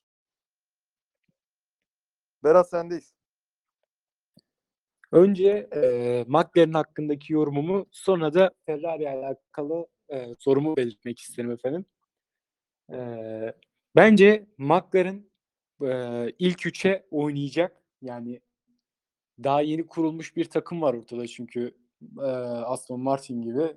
Yani Vettel pole position zorlar ama bence Ricciardo işte Verstappen e, çok zorlar diye düşünüyorum. İlk üçe oynayacaktır. Çünkü Verstappen'ı bilen sürücülerden bir tanesi, sınırlı sürücülerden bir tanesi. Ee, soruma geleyim. Sizce Ferrari'nin bu yılki aracı nasıl olacak? Yani nasıl ben bilmiyorum o yüzden soruyorum. Ee, bir de Carlos Sainz bu yıl Ferrari'de başarısını gösterebilir mi? Teşekkür ederim. Biz Ferrari'ye teşekkür ederiz. Seni tekrardan Ferrari'ye gelince e, bunun cevabını veririz. Kısa bir şey ekleyeceğim McLaren'le alakalı. McLaren Mercedes ortaklığı olduğu dönemde takımın motor sağlayıcısı Ilmor mühendislikti. Şu anda Mercedes'in hani uydudan falan bakabilirseniz Mercedes'in e, genel merkezinin e, Silverstone'daki genel merkezinin sol çaprazında bir bina. Hani cama çıktığın zaman gördüğün yerden motor alıyorlardı. Ilmor Mühendislik isminde bir yer oranın ismi. Orayı sonra Mercedes satın aldı. Bu takımın kurulmasından sonra tamamını satın aldı. Bütün aralarındaki Mercedes'le motor bağlantısını kuran Norbert Hock vardı o ekibin başında. Onların artık hiçbiri yok. Yani onlara bu motoru sağlayan ekibin hiçbiri yok. Oradaki yöneticilerin hiçbiri yok. Onların hiçbiri orada şey yapmıyorlar. E, yer almıyorlar şu anda. Yani tanıdık manada hiç kimse yok şu anda. O eski bildiğimiz Hamilton zamanından ya da o eski bildiğimiz Mika Hakkinen Coulthard zamanından bambaşka bir Mercedes diğer tarafta. Burada da bambaşka bir McLaren var. Bütün oradaki diyaloğu sağlayan Toto Wolff. Toto Wolff ne isterse o olacak bir durumu var. Bu bilgiyi vermiş olayım. Ee, yani orada işin siyaseti dönecektir mutlaka. McLaren ile Aston Martin arasında motor dengesini kurmaya çalışacaklardır. Birinin aerodinamik yapısı çünkü McLaren bağımsız bir aerodinamik yapıya sahip. Aston Martin daha çok Mercedes'i kendine taban alarak, zemin alarak aracını geliştiriyor. Ee, Mercedes'in araçlarından ö- öykünerek aracını geliştiriyor ama McLaren öyle değil. Tamamen kendileri aracı geliştiriyorlar ve aldıkları motoru, güç ünitesini o araca entegre etmeye çalışıyorlar. O yüzden McLaren'in Aston Martin'in çok önüne geçme şansı var mı? Var. Ama bunu acaba Mercedes ister mi? Bu işte bir soru işareti benim açımdan. Ee, McLaren'le alakalı da söyleyeceklerim bu kadar. Geçelim. Ee, sürekli Aston Martin, Aston Martin dedik. Aston Martin'e. Aston Martin'le alakalı önce Timuçin'e söz vereyim. Timuçin. Ee, Racing daha önce Force India'ydı. Sonra Racing Point oldu. Şimdi de Aston Martin oldu takım. Yani pembe Mercedes diyorduk. Şimdi yeşil Mercedes Yeşil oldu. Mercedes. Aynen. Evet. Geçen bakalım. senenin pembe Mercedes'i bu sene de yeşil Mercedes. Aynen öyle. Ne diyorsun? Yani geçen seneden bir farkı yok bence. Ee, çok fazla bir geliştirme yaptıklarını da pek sanmıyorum. Ee, zaten geçen sene ellerinde çok güçlü bir araç vardı. Yine aynı güçle devam edecekler. Ama bu sene tek bir artıları var. Vettel var. Ee, Perez'den bence bir tık daha iyi bir pilot ki zaten e, padokta da en büyük saygılarda saygı gören pilotlardan bir tanesi. Geçen seneki gibi e, Vettel'in kendi bırakmışlığını olacağını sanmıyorum. Bu sene daha fazla asılacağını tahmin ediyorum. Aracın potansiyeli de var. O yüzden e, burada hani takım sıralamasındaki yerleri biraz Lance Stroll'ün işine eline bakıyor. Lance orada ne kadar fazla puan getirebilirse takıma takıma o şekilde üçüncülük savaşı verebilirler. Bence. Ya Aston Martin bence bu senenin ilginç takımlarından biri olacak. Hep konuştuğumuz gibi Stroll'e biz baba, baba parasıyla geldi diyoruz ki bir yere kadar doğru. Ama bir yerde de çocuğun yetenekli olduğunu biliyoruz. Ee, bir de buraya 3 senedir hiçbir şey başaramayan e, ve aslında bunun da birikmişliğiyle gelen bir Vettel var. E, Vettel Mercedes motoruyla buluştu. Bundan ne çıkartacak? Bu dinamiğe ne kadar çabuk adapte olacak? Henüz daha tam adapte olabildiğini göstermedi bana en azından testlerde. Ama Vettel eğer motorla adapte olursa ve otomobilde o performansı yansıtırsa e, belki Verstappen'i bile zorlayacak seviyede bir pilot baktığımızda ki Perez bunu yapıyordu zaten Force, Force India'ya nereden çıktı? Sen dedin benim de kafam Force India'ya gitti. E, Racing Point'te. Aynı şeyler ya. Sıkıntı Ya aynı şeyler değil. Sürekli isim değişiyor ya. Böyle artık kafa gidiyor bir yerden sonra. Ya işin özünde e, yani zaten çok sağlam bir base'leri var. Bir motorspor takımı kurduysan e, ne istersin abi? Unlimited para istersin ve Lawrence Store olduğu için para sorunun yok. Bu çok çok çok inanılmaz bir şey baktığın zaman. Yani sadece mar- marka değil çünkü bunlar yani öyle düşünmek lazım. Marka olmayan herhangi bir takım için, fabrika desteği olmayan herhangi bir takım için para sorunun olmaması müthiş bir şey. Ee, dolayısıyla böyle de bir güçleri var. Her şeyi başarabilirler aslında. Sadece hani Mercedes'i geçemezler muhtemelen. O da çünkü Mercedes izin vermez. Onun dışında her şeyi yapabilecek imkanları var. Bunu ne kadar yansıtabilecekler pistte bunu göreceğiz. Ee, Candaş söz izliyor. Ben şimdi Candaş'a tekrardan veriyorum sözü. O devam etsin. Sen devam ettirirsin bizi Apo. Abi açıkçası favori takımım konuşulacakken e, ben önce Ferrari'yi konuşuruz zannediyordum. O yüzden şimdiden söz alayım dedim Aston Martin'e gelmişken. Ya benim gözümde tamamen e, Timuçin'le aynı fikirdeyim. Çünkü Lens'in alacağı puanlara göre aslında takımın yeri belli olacak. E, şöyle bir durum var. Eğer Lens, McLaren ve Alpine takımlarının arasına girebilirse o alanda, orta alanda puan, puan alabilirse Vettel'in üst seviyede puan alacağını zaten düşünüyorum. E, bu sayede takım belki ikinciliği bile zorlayabilecek. Ama aynı zamanda yeni performans paketi vesaire yeni geliştirmelerin geldiğini de duyurdular. Hani çok geçen seneye yakın bir performans olacağını aslında beklemiyorum. Daha üstünde bir şey olacağını düşünüyorum şu an açıklamalarına göre. Yani bir de iş tamamen açıkçası şeye bakıyor. Yani Mercedes blöf mü yapıyor? İşte yoksa ciddi sorunlarım var ona da bakıyor. Hani Red Bull'un konumuna göre o zaman e, ikincilik, üçüncülük konusunda konuşulabilir ama açıkçası Aston Martin'in ben bu sene hem Renault'un hem McLaren'ın birazcık daha üstünde rahat domine daha domine bir performans göstereceğine inanıyorum. Çünkü hani herkesin gözünde tamam hani bu sene değiştirdiler takımı gözü var ama hani yaptıkları hazırlık çıkardıkları işler çok üst düzey gözüküyor şu an. Özellikle zaten AMG mühendislerinin de Aston Martin'e geçişi söz konusuyken hani bunun haberi yapılmışken açıkçası ben bir motivasyon kaybı veya adaptasyon sürecinde bir sıkıntı yaşayacaklarını zannetmiyorum. Onun dışında zaten Ferrari'ye geçmedik ama e, orta sıra mücadelesinde özellikle Ferrari'nin 3. yarış haftasından sonra ben kesinlikle havlu atacağını düşünüyorum şu an. Çünkü bugün yaptıkları açıklamada 2022 aracı için ilk iki yarışa bakacağız demişler.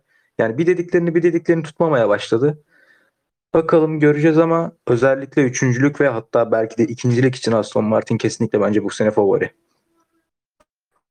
2025'e kadar ben bütün şampiyonlukları Mercedes'in alacağına eminim. O yüzden diğer takımların ne yaptığının gerçekten önemi yok. Çünkü güç ünitesi değişmeden. Hatta bir laf vardı. Enzo Ferrari'nin paylaştığımız e, aerodinamik motor yapmayı bilmeyenler içindir diye.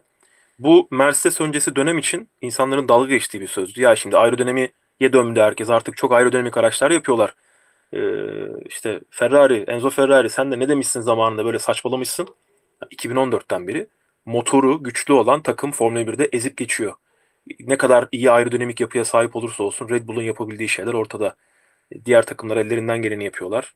En iyi mühendisleri çalıştırıyorlar. En büyük paraları veriyorlar ama motor iyi olunca, güç ünitesi iyi olunca hani 1950'lerde, 40'larda, 60'larda söylenmiş bir sözün bugün günümüzde de halen motor sporlarında geçerli olduğunu görüyoruz. O yüzden güç ünitesi 2025'te değişeceğine göre o zamana kadar ben Mercedes'in hiç kimsenin Mercedes'i geçebileceğini düşünmüyorum. Ee, Mercedes'in şampiyon olmaya devam edeceğini düşünüyorum.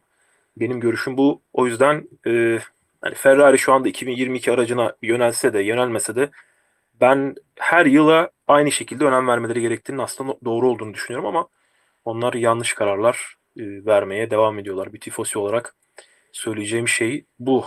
Geçelim Alpine. Alpine takımı Renault aslında.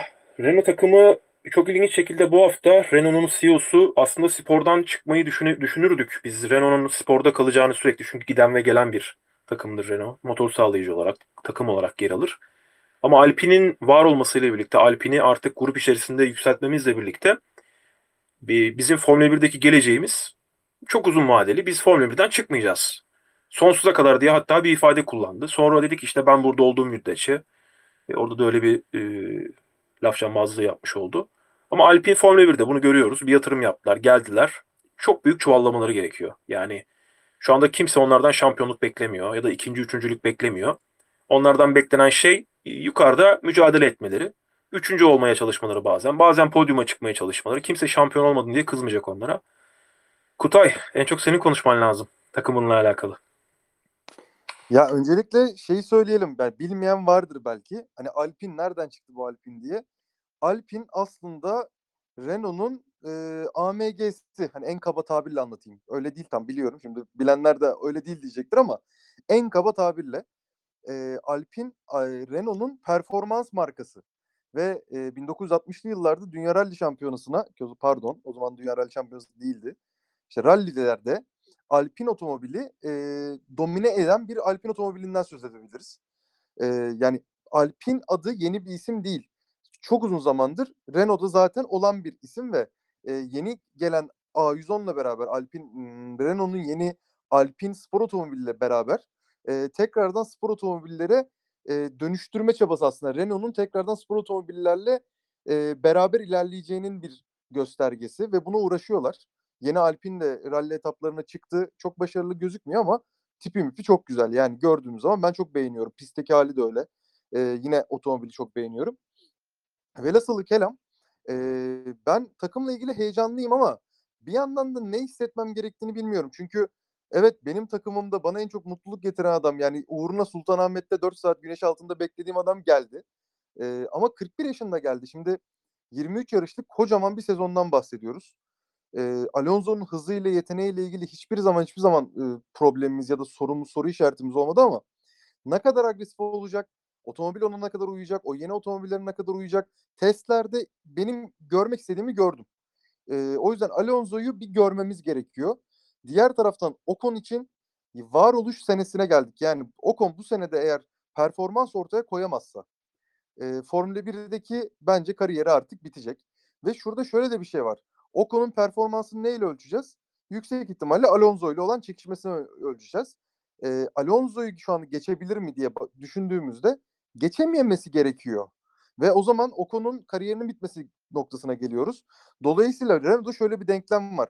Alonso kendini tekrardan ispat etmek için elinde ne varsa ortaya koyacak. Ocon da Alonso ile Alo, kariyerini kurtarmak için Alonso'yu geçmek zorunda olduğu için elinde elinden gelenin fazlasını ortaya koyacak. Eğer bu model başarılı olursa e, ben Renault'un beklenenden daha başarılı olacağını düşünüyorum. Eğer bu model başarısız olursa e, Alonso'nun standart performans ortaya koyup Ocon'un hata yapmaya başlayacağını düşünüyorum ki en kötü senaryoda bizim için bu olur. E, açıkçası ben hani belli oranda bir podyum bekliyorum. Beklemiyorum dersem yalan söylerim ama otomobilde farklı bir tasarıma gittiler. Bu ne verecek, ne gösterecek? E, Renault birazcık kapalı kutu. İlk yarışta bence biraz göreceğiz onu. Formula 1'deki en iyi araç geliştiren pilot şu anda e, Alpine'de Fernando Alonso. Eski tip araç geliştiren pilotlar arasında e, sadece o kaldı. Lewis Hamilton nispeten iyi araç geliştirebilen bir pilot olduğunu söyleyebiliriz. E, Vettel'in öyle bir özelliği yoktur. Red Bull'da ona Adrian Newey çok iyi bir tasarımla birlikte paketi verdiler ve O şampiyon oldu. Çok iyi önde giden bir pilot olarak. Ferrari'nin aracını geliştirecek, yön verecek bir zaten Ferrari sürekli çuvalladı. Çuvalladığı için o da bir katkı sağlayamadı. O takımı geliştiremedi. Yani Schumacher'lik yapamadı. Schumacher 96'da aldığı takımı 97'de kazanmaya başlayan hatta şampiyon olabileceği bir noktaya getirmişti bir sene sonra. Vettel buna yaklaşamadı. 2018'deki hatasını vesaire biliyoruz zaten. Fernando Alonso çok iyi araç geliştirebilen bir pilot. İkinci, üçüncü yarıştan sonra çok şey katabilir takıma. Çok şey anlatabilir, çok şey değiştirebilir. Sadece bu potansiyeli taşıyan tek pilot şu anda Fernando Alonso. Bu kadar üst düzey. Ee, takımın patronuna, teknik patronuna, diğer herkese söylediği şeyleri e, yaptırtacak. Yani McLaren'de sinirlenmesinin sebebi de oydu. Aracı geliştiriyorlardı ama Honda motoru yoktu piyasada. Yani o kadar kötüydük yani yoktu motor araçta. F2 aracıyla yarışıyoruz diyordu. Güç yoktu araçta. 70-80 beygir geride kalıyorlardı. Bazı yarışlarda 100 beygire kadar geride kaldıklarını söylüyorlardı ki bu Formula 1'de inanılmaz bir rakam. Yani 10 beygir 15 beygir fark olduğu zaman bir öndekine yetişemiyorsun zaten. Ee, o yüzden Fernando Alonso'ya siz rekabetçi bir araç verirseniz bütün denklemleri değiştirir. 41 yaşında bile olsa. Timuçin ne diyorsun? Ee, öncelikle Ozan'a istersen bir söz verelim. Ondan sonra devam ederiz. Tamamdır ben Ozan alıyorum. Ozan sendeyiz. Ee, benim Kutay'a kötü haberlerim var. Renault, Renault Alpin Alpine dönüştükten sonra eee, ne yazık ki Cyril'i de kaybetti. Yani takım teknik anlamda böyle bir eee, şeyini kaybetti yani. Adamını kaybetti diyeyim. Şimdi Pat Fry var orada teknik olarak. Eee, ne yapacağını bilmiyoruz. Ne belki çok kötü bir araba çıkacak, belki çok iyi bir araba çıkacak. Ne olacağı belli değil. Sezonun başında o yüzden çok fena çuvallayacaklarını düşünüyorum. ben. Yani orada ben bir şeye gireyim, söze gireyim ya. O e, teknik patron değişimi bence de yanlış bir karardı açık söylemek gerekirse. Çünkü en azından takıma dedike ve bu işi seven bir adamdı. Niye gönderildi ben bilmiyorum. E, detayını hala açıklamadılar ya da açıkladılarsa ben kaçırdım. O konuda belki Abdullah bir şeyler der. Ya, Cyril Abiteboul çok duygusal bir adam. Pat Fry daha e, geniş açıdan düşünebilen, geçmiş F1 kariyerinde de aldığı görevlerde daha geniş açıdan düşünebilen bir adam. Daha kapsamlı düş- düşünebilen, daha duygularını değil de daha böyle beyniyle karar veren, kalbiyle değil beyniyle karar verebilen bir adam. F1'de ona ihtiyacınız var. O açıdan doğru bir karar olabilir. Tabii bunun doğru mu yanlış mı olup olmadığını e, sezonun ilerleyen yarışlarında göreceğiz Ozan'ın söylediği gibi. E, ama şu anda bilemiyorum ben de. Yani Cyril'in olduğu dönemde bir gelecek görmedik takımda. En azından yukarıyı tehdit edecek bir gelecek görmedik. E, Alpine takım değişti. Ferrari şey Renault yatırım yapıyor. Paralar para var. Problem yok adamlarda herhangi bir şekilde mali anlamda. O zaman da diyorlar ki bir de böyle deneyelim. O yüzden e, bu konuda karar vericilere Renault tarafına da kızmıyorum yani. Ben şöyle devam etmek istiyorum. Ee, hani bu sene çuvallayabilir falan filan dedik. Yani Ozan öyle bir şey kurdu. Bu seneki kurallarla geçen seneki kurallar arasında çok radikal bir değişiklik yok. O yüzden geçen seneki araçların üzerine ekstra ufak tefek modifiyelerle devam ediyorlar şu anda takımlar. O yüzden geçen sene bir hızlı olan bir takımdan bahsediyoruz. Çok bir şey kaybedeceğini sanmıyorum. Ee, ama Alonso ne kadar dayanabilecek? Oradaki en büyük soru işareti bence bu. Ee, Ocon performansı belli bir yere kadar kendini gösterdi ama o kendi üzerine ne kadar koyabilecek? Renault geçen sene yanlış bilmiyorsam üçüncü oldu takımlar şampiyonasında? Yanlışım varsa düzeltin. Ben de hatırlamıyorum puan durumunu. Belki Kutay hatırlıyordur. 3 3 şey oldu. McLaren oldu. Renault 4 Dört. mü 5 mi ben de emin değilim. 4 galiba. Neyse e, bu sene onlar için üçüncülük savaşı geçen seneye göre daha zor. Yani üçüncülük savaşı vermeleri geçen seneye göre daha zor ama o kadar da zor bir şey değil. Yine çünkü e, yakın bir şeyleri var. Hani geçen seneki gibi araçları var. Ama e, dediğim gibi üçüncülük savaşı bir tık daha zorlaştı. O da şey e, takım içerisindeki belirsizlikten dolayı. Geçelim Ferrari'ye o zaman. Ferrari 2019 yılının başında, 2019 yılında hazırladıkları araçta yapmış oldukları e, motorda yapmış oldukları değişiklikle çok ciddi bir hız kazanmışlardı. Ama aracın aerodinamik yapısı motorun kazanmış olduğu hıza tam olarak aya uyum sağlayamıyordu ve özellikle bazı yarışlarda istedikleri performansı göstermiyordu. Maksimum hıza dayalı değilse eğer pist sorun yaşıyorlardı. Çünkü e, az önce de söylediğim gibi uygun değildi. Genel olarak aracın yapısı, yapmış oldukları, motorda yapmış oldukları değişikliğe. O yüzden e, aralarında yapılan anlaşma bu durumun illegal olduğu ortaya çıktı. FIA ile bir anlaşma yaptılar ve bütün güç ünitesi e, dinamiğini değiştirdiler diyelim genel manada. Bambaşka bir motordan bahsediyoruz şu anda Ferrari'nin yaptığı. Bu motorun geçtiğimiz yıl gibi olmadığı konusunda, geçtiğimiz yılki çuvallayan motor gibi olmadığı konusunda çok iddialılar. Yani tepeye oynar oynar diyemem. Ben oynayabileceğini düşünmüyorum. Mercedes motoru tedarik eden yani Aston Martin ve McLaren'i geçer mi? Bazı yarışlarda belki geçebilir. Ama 2022'nin aracını yapıyoruz demek biraz bana iddialı gelir. E, Çünkü Mercedes'ten daha iyi motor yapabilecekler mi? Mesele temelde bu. Motor konusunda yeniden bir e, farklı bakış açısına sahip hani bir le- illegal bir motor yapma im- ihtimalleri yok tekrardan. İllegal bir yakıt akışı dinamiği yapmaları ihtimali yok. Artık bu o kapılar kapandı. O yüzden daha iyi bir motor yapmaları gerekiyor. E, bu zaten 3 aşağı 5 yukarı nasıl bir şey kullanabileceği herkesin belli. O yüzden de 2022'nin aracına odaklandık derlerse bu yanlış bir karar olacaktır. E, bunu söylemeleri için de çok ciddi geride kalmaları gerekiyor bence. Tamamen çuvalları, çuvallamaları gerekiyor ikinci yarışın sonunda. Ben bu sezonu çöpe atacaklarını düşünmüyorum. Çünkü 23 yarış var. E, o yüzden de ben bu sene Ferrari'den en azından bazı yarışlarda podyum iddiası içerisinde olabilecekleri ihtimalini görüyorum. Çünkü aracın iyi çalıştığını söylüyorlar. Geçtiğimiz yılki araç kullanılamayan, Alfa Romeo'dan bir tık daha iyi e, seviyede bir yapıya sahipti. Ama bu sene bambaşka bir araçtan bahsediliyor. Bambaşka bir motordan bahsediliyor. Çok daha iyi bir motor olduğunu söylüyorlar. Leclerc'e birazcık rekabetçi bir araç verirlerse Leclerc o araçla çok iyi bir performans gösterir. Carlos Sainz kariyerinin kariyerindeki en büyük şansı elde etti. İki yılı var. Bu şansı bu şansla ne yapabileceğini göstermek için. Leclerc'ten hızlı bir pilot olmadığını düşünüyorum. Leclerc'ten hızlı olmadığı için de onların e, Sainz'ın istedikleri yarış bitirmesi, e, mücadele edebilmesi, onlara geri dönüş yapabilmesi, aracı geliştirebilmek için. E, sürekli babası mutlaka yanında olacaktır. O orada çevrede olacaktır. Belki Ferrari'ye bir sponsor getirebilir ekstra fazladan yeniden ama Ferrari sponsorla pilot tutacak bir takım değil. Eğer onlara şampiyonluk getirmeyecekse onun bir etkisi olmasa bile belki öyle bir şey olabilir e, diye düşünüyorum. Carlos Sainz'ın Leclerc'i geçme ihtimali yok az önce de söylediğim gibi. Ama en azından yakınında bir yerlerde sürekli kalırsa bazı sıralama turlarında geçebilir mesela. Bazı pistlerde Sainz'ın sıralama turunda Leclerc'in önünde olduğunu görebiliriz ama sezonun toplamında Leclerc'in net bir şekilde önde olacağını sezonun sonunda düşünüyorum. O yüzden Ferrari'den bu sene Aston Martin'le, McLaren'le e, mücadele yani Alfa Tauri'lerin falan önünde olacağını düşünüyorum. Ama Aston Martin McLaren'e de yakın. Onların hemen arkasında olacağını düşünüyorum. Öyle bir düşüncem var. Bilmiyorum Kutay sen ne düşünüyorsun? Ya ben e, bu konuşmanın başından beri bütün takımları belli bir gruba aldım. Ferrari'yi hangi gruba almam gerektiğine emin değilim. Yine görmemiz Ferrari'yi gerekiyor. çünkü Ferrari'yi Binotto yönetiyor. Yani Binotto'nun yönettiği takım öyledir. Kimse bilemez. ne yapacak? Yani hani sen senin dediğin gibi geçen sene Alfa Romeo'dan bir tık iyilerdi. E, ve o grupta olmamaları gerekiyor.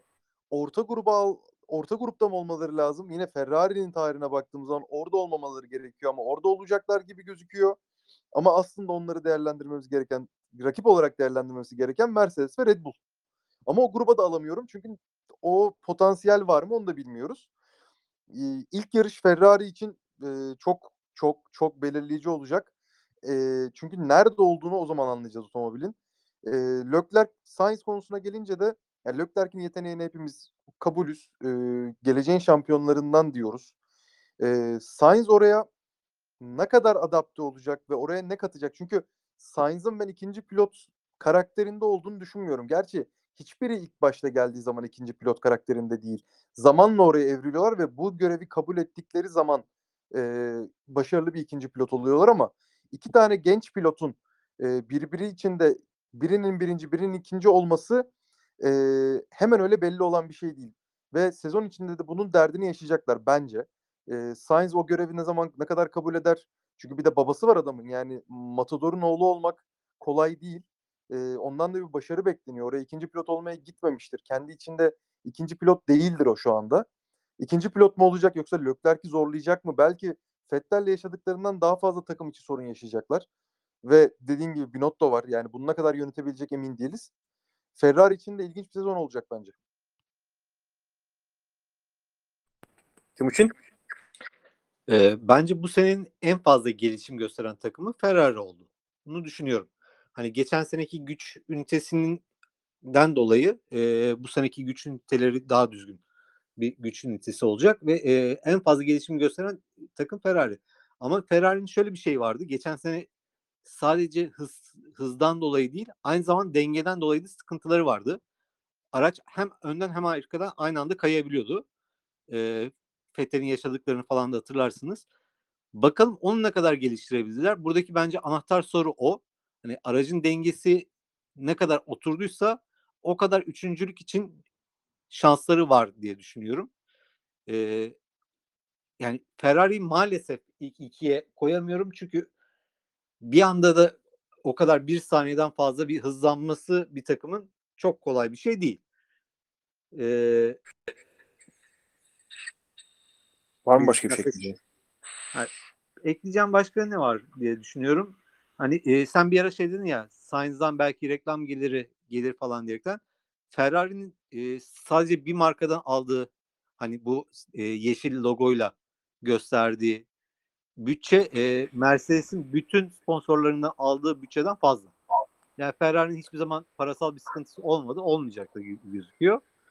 E, o anlaşmada hiçbir zaman bitmeyecek gibi bir anlaşma. O yüzden Ferrari'nin hiçbir zaman para sıkıntısı olacağını sanmıyorum açıkçası. Oradaki öyle bir hani lafını açtığın için de söyleyelim. Ee, geçtiğimiz yıllarda e, Mercedes'in işte bazı konularda verilen kararlardan sonra FIA'nın Mercedes'i koruduğu söyleniyordu. Ferrari ile Philip Morris arasında organik bir bağ var. Yani işte Marlboro'nun sahibi olan şirketle e, Ferrari arasında organik bir bağ var. Ferrari'nin yöneticileri orada görev alıyor. Onların yöneticileri Ferrari'de görev alıyor. Ferrari'nin aracının üzerindeki bütün reklam alanları önce Marlboro'ya satılıyor. Marlboro oraya herhangi bir reklam vermeden Ferrari'ye sadece kendi sigara paketlerinin rengini dünyada temsil eden tek şey olduğu için başka hiçbir şey yok dünyada çünkü ve Philip Morris'in sınırsız bir bütçesi var. Hiçbir yerde harcayamadığı, reklam veremediği. Ama Ferrari kırmızısı gördüğü zaman 3 aşağı 5 yukarı herkesin aklına bir şekilde bir Ma- Marlboro e, ibaresi, ikonu bir şekilde geliyor. Öyle olduğu için de Ferrari'ye hiçbir kimsenin, hiçbir takımın, Mercedes'in bile hayal edemeyeceği bir e, sponsorluk geliri sağlıyorlar. E, bu bazı açılardan organik yollardan giriyor Ferrari'ye, bazı açılardan organik olmayan yollardan geliyor Fiat grubuna, Ferrari'ye ya da o grubun sahibi olan Agnelli ailesine. E, çünkü hepsinin sahibi biri olduğu için. O yüzden çok kuvvetli parasal anlamda Ferrari. Hiçbir şekilde e, yani Avrupa'nın en güçlü ailesi. E, John Elkann ailenin patronu. O yüzden parasal anlamda problemleri yok. E, orada da öyle bir detay vardı. Kutay, sen başka bir şey söyleyecek misin Ferrari ile alakalı? Yok yok ben başka bir şey söylemeyeceğim. Ozan bir el kaldırmış ona söz vereyim. Ozan sendeyiz. Ferrari ile ilgili 2-3 bir şey söylemek istiyorum ben de. Çok eskiden beri Formula 1 takip ettiğim için.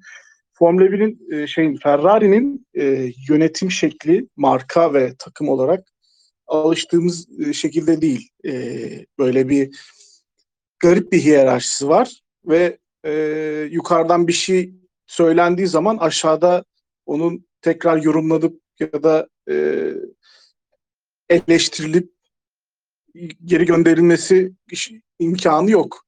Yani bir pilot gidecekse gidiyor, bir teknik adam kovulacaksa ya da yer değiştirecekse anında olan şeyler. Ama dediğiniz gibi Marlboro e, büyük bir, e, Philip Morris büyük bütçe sağlıyor onlara. Ayrıca Formula 1'den de bütçe alıyorlar. Onların e, belli bir statüsü var. Yani Ferrari'nin bütçe olarak hani bir şey olacağı yok. E, hiçbir zarar edeceği yok. Bu arada Alfa ve e, Haas zaten alt takımı gibi bir şey onların. Düşünün Haas'ın Amerikan takımı olduğunu düşünün ama Ferrari kadar kötü bir e, motorla yarışmaya devam ediyorsunuz. Asla yapmayacağınız bir şey. Bir Formula 1 takımı olsanız, bağımsız bir takım olsanız. E, kaldıkları oteller bile aynı. Onu biliyorum yani. E, bu kadar diyeceklerim. Aynen öyle. Ağzına sağlık Ozan. Geçelim Red Bull'a. Red Bull takımından bahsedelim biraz. Red Bull'la alakalı sadece şunu söylemek istiyorum. Onlar e, aerodinamik anlamda genel olarak hep ellerinden geleni yaparlar. Diğer takımların 3 aşağı 5 yukarı ya önündedirler ya da kafa kafayadırlar. Hiçbir zaman geride kalmamışlardır.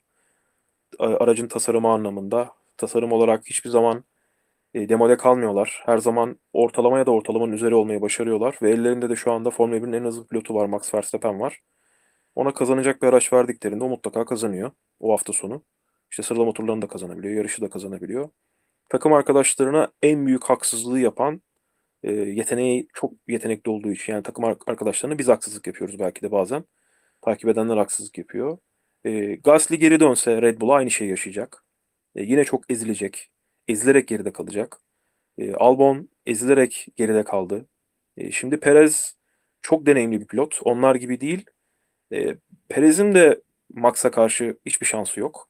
E, Perez de Max'ın arkasında kalacak. Hani çok geride kalacağını düşünmüyorum ben. Yukarıda olacaktır. Yani sürekli 4-5 4-5 oralarda olacaktır en kötü ihtimalle. Yarış kazandığını görebiliriz. Pole pozisyonu aldığını görebiliriz Perez'in ama Max Formula 1 tarihinde Senna gibi, e, Schumacher gibi. Schumacher her takım arkadaşını ezmiştir. Açık ara ezmiştir yani hiç kimse ona yaklaşamamıştır prime döneminde. E, Formula 1'de ilk emekli olmadan önceki döneminde. Max öyle bir adam. Yanındaki herkes e, onun mutlaka arkasında kalıyor. Çünkü çok çok hızlı. Bence Lewis Hamilton'dan saf hız olarak daha hızlı bir adam. O yüzden Red Bull bakalım. Onlara nasıl bir motor verilecek. Bu sene Honda'nın son senesi. Honda Formula 1'den ayrılırken elinden gelenin en iyisini yaparak ayrılmak isteyecektir. Bu da bir gerçek. Yaşayıp göreceğiz. Max'ın yarış, yarış kazanma ihtimali 23 yarış var çünkü. Yarış kazanma ihtimali olduğunu düşünüyorum. Çünkü eğer zaten e, bir noktada Mercedes yine sezonu koparırsa ya da çok güçlü bir noktaya doğru gelirse başka şeyler denemeye başlayabilir. E, yakından takip edenler bilecektir. Geçtiğimiz yılın son yarışı olan Abu Dhabi Grand Prix'sini bu yılın soğutma sistemlerini, bu yıl kullanacakları soğutma sistemlerini test ederek geçirdiler ve o yarışı e, Red Bull kazandı. Red Bull o yarışta çok sevindi ama sonradan ortaya çıktı ki onlar aslında test yapıyorlarmış. Test yaparak e, ikinci ve üçüncü oldular. Bu da çok sinir bozucu bir şey tabii ki rakibin açısından. O yüzden Red Bull'u yaşayıp göreceğiz. Ama bu sezon iddialılar bence. Mercedes'in hem bu sezonu kazanıp hem önümüzdeki sezonda da geride kalmamak için e, orada farklı bir denge var bir yandan. Lewis Hamilton'a bir yıllık kontrat verdiler vesaire. Oraya yatan Mercedes'e geçince konuşacağız. Red Bull'la alakalı düşüncem bu. Kutay. Ben Red Bull'u en son podcast'imizde de konuşmuştuk. Ben Red Bull'u bu senenin gizli favorisi olarak görüyorum ve bence ufak da olsa bir şansları var. Yine tabii ki performansa dayalı bir durum bu. Ee, ama e, yine denk yani matematiği kurduğumuz zaman e, Lewis Hamilton'ı birinciliğe yazdık. Bu zaten okey. E, ikinciye Verstappen, üçüncüye Bottas, dördüncüye Checo denklemi e, ni kurabilirlerse ve zaman zaman tabii ki Mercedes problem yaşayacak ve burada Verstappen e, öne çıkacak. Eğer Checo Bottas'ı bir şekilde zorlar ve sezon içinde geçebilirse bu sadece bir altern yani bu olabilir ama olur mu bilmiyoruz. Ee, eğer bu olursa çok ufak da olsa e, Red Bull'un takımlarda bence bir şansı var. Ee, zaten Checo'yu da bu yüzden getirdiler. Yani genç bir pilot getirmediler. İkinci pilotluğa e, çok tecrübeli, hızını bildiğimiz bir adam getirdiler. Ve Checo da bu e, fırsatı, kariyerinin sonunda yakaladığı bu fırsatı kullanacaktır. Ne olur bilmiyoruz. E, Mercedes'in testlerdeki performans düşüklüğünü şu an görüyoruz ama her zaman bunu gördüğümüz için hani bu var diyemiyoruz. E, toparlayacak olursam bence Red Bull bu sene hiç olmadığı kadar iddialı olacak. Ama e, bu iddia ne kadar Mercedes'i zorlayacak bunu biraz göreceğiz. Evet Ozan mesajlarda e, hem hızlı hem toksik bir adam demiş Max için doğru söylüyor. Zor bir adam. Takım arkadaşı olması zor bir adam Max. E, çok fanatik Schumacher hayranıyım ama Schumacher'le kariyer kariyer başlangıcı. Yani şampiyon olamıyor maalesef Mercedes'e denk geldiği için ama takım arkadaşlarıyla olan ilişkisi, eziciliği, e, gücü, hızı açısından çok benzer. Söylediğin gibi çok toksik bir adam. Birlikte e, kazanmaya yani kaybetmeye tahammülü, ikinci pilot olmaya tahammülü yok. Ama Allah vergisi bir yeteneği var işte. Çok hızlı bir adam. Yani tarihin gördüğü en hızlı pilotlardan biri saf hız olarak. Timur sen ne diyorsun Red Bull'la alakalı? Ya Red Bull'la alakalı hani en başında söyledin ya belki Gazze'ye Albon'a haksızlık ediyoruz diyerekten. Hayır haksızlık etmiyoruz. Ee, araç belli. Aracın performansı belli. Tamam Max'i geçmesini kimse beklemiyor bu ikisinden. Ama Max'ten de tur yiyecek kadar geriye düşmeme veyahut da 0.5 saniye gerisine düşmemesini bekliyorlar. Ee, Checo'nun Max'e yakın olacağını düşünüyorum. Bu da yarışta Max için avantaj. Hani e, Ferrari'lerin arasında ikisi beraber girebilirse hani önde Hamilton olduğunu düşünelim. Arkasında Max'le beraber Checo beraber girebilirse Max'in elini kuvvetlendirecektir. Çünkü e, Max'i biliyorsun yarışın sonlarında deli ataklar yapabiliyor. Yani e, her şey bitti artık falan filan derken bir şekilde bir güçle öndekine doğru yaklaşabiliyor. Hani bu tarz e, hamleleri yapabilmesi için ki Red Bull garajı da e, bence F1 gridindeki şu andaki en iyi garaj. Çünkü ne zaman pite girmesi, ne zaman e, pite e, çağıracaklarını çok iyi biliyorlar takımı. En hızlı pit stopu onlar yapıyorlar. 1.89'a kadar düştüler. Yani e, Checo'nun oradaki e, artık tek bir şey olması lazım. Wingman. Yani harbiden en iyi bir ikinci adam olması lazım. Bakalım yapabileceğini düşünüyorum. Bottas bu sene eğer gerekli desteği sağlayamazsa Hamilton'a tecrübeli Perez'le birlikte Max e, sürekli pit duvarında karıştırıcı olarak geçtiğimiz yıl, ondan önceki yıl çok iyi mikserlik yapıyordu Red Bull. Yarışları çok iyi karıştırıyorlardı. Aynen. Hemen bir zar, hemen bir zar atıyorlardı ve bunu ortaya çıkartıyorlardı. Yarışın potansiyelini ortaya çıkartıyorlardı. O açıdan güzeldi, kıymetliydi. Bunu yaşayıp göreceğiz. O zaman geçelim Mercedes'e. Son takımımız. Mercedes takımı hep söylediğimiz, artık ezberlediğimiz üzere ezici üstünlükle e, 2025 yılına kadar da öyle olacağını düşündüğüm haliyle bu yılda favori. Ben favoriliklerinden bir şey değiştiğini düşünmüyorum.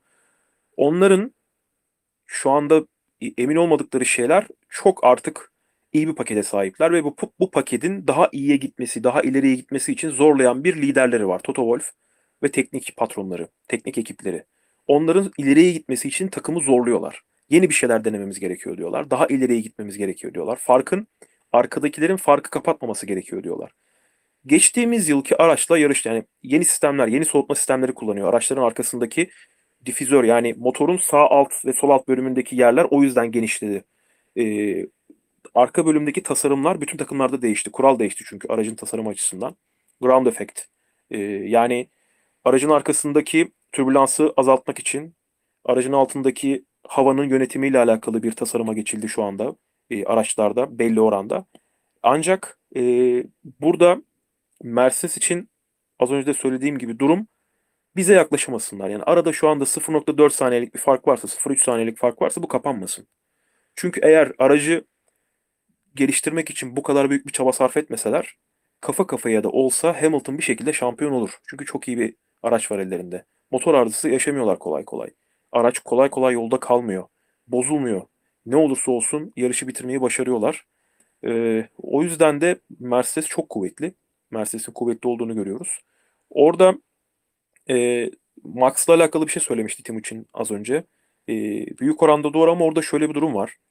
Formula 1'de bazı araçlar çok doğru araçlar. Yani o aracı kime oturturursan biner ve devam eder. Lewis Hamilton aracına kime oturtursanız Mercedes o yüzden eleştiri. Yani bazı insanlar diyor ki Mercedes'i kim kullansa şampiyon olur.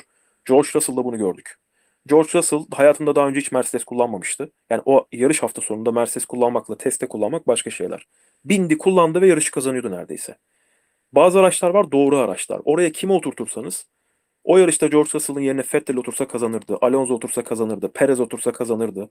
Hani arkadaki böyle 4-5 tane Çiros pilot dışında kime oturtsan o yarışı kazanma potansiyeli vardı. Ama 2019'un ortasından itibaren ki Ferrari ve geçtiğimiz yılki Ferrari mesela Vettel aracın tasarımı artık Leclerc'in istediği şekle doğru evrildi. İkinci, üçüncü yarıştan sonra Leclerc aracın tasarımının tasarım konusunda tavsiyeler vermeye başladı takıma. Kendisi de söyledi zaten bunu. İkinci yarışta aracın bana uymadığını düşündüm ve şu yönde kendi aracımla alakalı şu yönde değişiklik yapılmasını istedim dedi. E, dediğini söyledi. Aracın tasarımında Leclerc tarafına gitmeye başladılar. Vettel'den istediklerini alamayacaklarını gördüklerinde. E, ve aracın tasarımı Vettel'e uymamaya başladı. Yani dört kez dünya şampiyonu olmuş pilot araçtan arkası aracın istediği şekilde çalışmadığı için, istediği şekilde aracın arka bölümü olmadığı için istediği performansı gösteremiyordu. Diğer tarafa gittiğimizde Red Bull'un aracı Max'a göre tasarlanıyor. Max'ın isteklerine, Max'ın geri dönüşlerine göre tasarlanıyor. E, o yüzden Formula 1'de arkadaki takımlarda e, Mercedes'e yetişmeye çalışan takımlar her hafta sonu yeni bir şey yapıyorlar. Yeni bir şey deniyorlar. Ve takımın lider olduğunu düşündükleri pilotu onlara geri dönüş yap- yapan pilotlarına göre e, hedef koyan pilotlarına göre bu değişiklikleri yapıyorlar. O yüzden diğer pilotlar geride kalıyor. Max'ın sürüş stiline uygun e, bir araç Red Bull. O yüzden yanına kim gelirse gelsin zorlanacaktır diye söylüyorum. Yoksa hani e, Perez tabii Albon'dan daha iyi performans gösterecektir. Ama şu anda Mercedes'e Max'a oturdun, Lewis'e oturdun. Yani ikisi böyle kan gövdeye götürür. İnanılmaz hayatımızda görmediğimiz bu Prost Senna mücadelesi gibi bir şey görürüz. Yani e, zevkten dört kişi oluruz. Deriz ki bu yarışlar bitmesin. O kadar keyifli olur. Çünkü o araçları kime otursak otursa, oturtalım tepeye oynayan pilotlardan hepsi şampiyon olur. Ve bu e, Lewis'in ortaya koyduğu performansı tabii ki eksiltmez ama e, durum da bu. Kutay? Yani Mercedes e, mutlak favorimiz. Bu değişmiyor. E, ve dediğin gibi otomobil zaten çok başarılı. Lewis Hamilton'ın orada yaptığı şey bütün sezona performansını çok dengeli bir şekilde yaymak. Zaten asıl sporculuk dinamiği de buradan geliyor Lewis Hamilton'ın. E, yani Hamilton'ın açlığından bir şey kaybetmediğini biliyoruz. Yine aynı başarıyla, aynı başarı isteğiyle bu sezona saldıracağını biliyoruz. E, bence orada daha kritik olan Bottas. Bottas ne kadar motive ve hani her senenin başında Bottas'ın evet ben bu sene şampiyon olmak istediğini istiyorum dediğini biliyoruz ama her sezon e, çok aslında dalgalı bir e, profil seyrettiriyor. Yani Barrichello gibi değil. Bil- bilenler orada şey yaparlar. Barrichello daha stabildi. Bottas e, daha fazla hata yapıyor. Daha fazla iniş çıkışı var ama Mercedes çok dominant olduğu için ikinci pilot olarak onu hep tuttu. Bence orada birazcık e, bu sene Mercedes üzerinde Bottas'ın performansı daha öne çıkacak. Timuçin? Valla Bottas konusuyla başlayacağım. Ee, Bottas artık bence kendisinin ikinci pilot olduğunu kanıksaması lazım. Yani e, bu tarihteki görülen en iyi ikinci pilot olan Barrichello ve Massa'dan sonra üçüncü isme de kendini yazdırması lazım. Ee, çünkü düşünsenize geçen sene Russell tek bir yarış için geldi. Adam e, ekstra ekstra pitler yapmasına rağmen hani e, başına gelmeyen kalmamasına rağmen yine Bottas'ı geçiyordu. Ee, o yüzden Bottas'ın e, yine bu sezon başında ben bir şampiyonluk olmaya geleceğim diyerekten bir açıklamasını duyarsam şaşırmayacağım. Bir yandan haklı da çünkü e, düşünsenize elinizde e, şampiyon olmak için en iyi araç var ama olamıyorsunuz. Neden? Takım arkadaşınızdan çok yavaşsınız. E, o psikolojiyle yaşamak biraz kolay değil. Bence orada kendini evrileş, evrimleştirmesi lazım. E, ben takım için en iyi puanı alacak adam adamım demesi lazım. Ee, Hamilton konusunda bir şey söylemeye gerek var mı bilmiyorum ama e, bu sene de rahat bir şekilde şampiyon olacağını düşünüyorum açıkçası. Çünkü geçen seneye göre çok fazla bir şey değiştiğini sanmıyorum. Bu senenin sonunda eğer Hamilton Mercedes'ten istediğini almazsa Mercedes bu yıl Hamilton'a e, göstermediği saygıyı, kontrat imzalanırken göstermediği saygıyı e, yine göstermezse e, senenin sonunda Hamilton 8. şampiyonluğu alıp e, kariyerini noktalayabilir şeklinde iki tane bayağı lafına güvenilir İngiliz gazeteciden yorum geldi. Genelde boş konuşmazlar. Hamilton tarafı biraz e, üzgünmüş. Yani Hamilton biraz bana ben onlara 6 tane dünya şampiyonluğu kazandık beraber. 6 dünya şampiyonluğu onlarla birlikte kazanan pilota karşı e, böyle bir tavırda olmamaları gerekiyordu. Biraz Toto sayesinde anladığım kadarıyla işler durulmuş. Mercedes acımasız davranmış. Tam olarak Alman gibi davranmışlar. Çok mantıklı. Hani arkadan George Russell'ı e, gördük nasıl geldiğini. Bizim Hamilton'a ihtiyacımız yok. Önemli olan Mercedes e, imzalıyorsa imzalasın modunda olmuşlar Hamilton'a karşı. Toto orada arayı bulmuş. E, eğer e, beklenen parayı vermeyeceksiniz Ineos. İngil- İngiltere'nin en zengin grubu, kimya grubu. Ineos biz o farkı kapatırız, biz veririz Hamilton'ın istediği parayı. Yeter ki anlaşılsın e, demiş Ineos'un sahibi. Şu an takımın üçte birinin sahibi olan kişi, grup Ineos. O yüzden orada öyle bir kafa karışıklığı var. Önümüzdeki yıl Bottas'ın koltuğuna Russell oturacak. E, eğer Hamilton çılgın bir karar verip e, emekli olmazsa Hamilton olacak Russell'ın yanında. Yeni araçlar, yeni bir tasarım olacak araçlarda.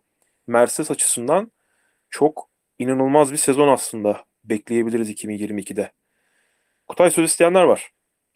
Ee, aynen öyle. Ben de şimdi onu söyleyecektim. Ee, Deniz'le başlayacağım sonra Candaş'a vereceğim sözü. Deniz sendeyiz.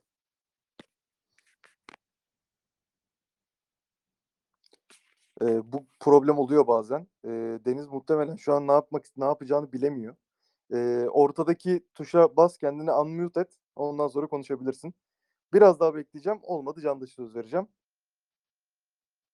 Mikrofonu açman gerekiyor Deniz. Şu an sesim geliyor mu?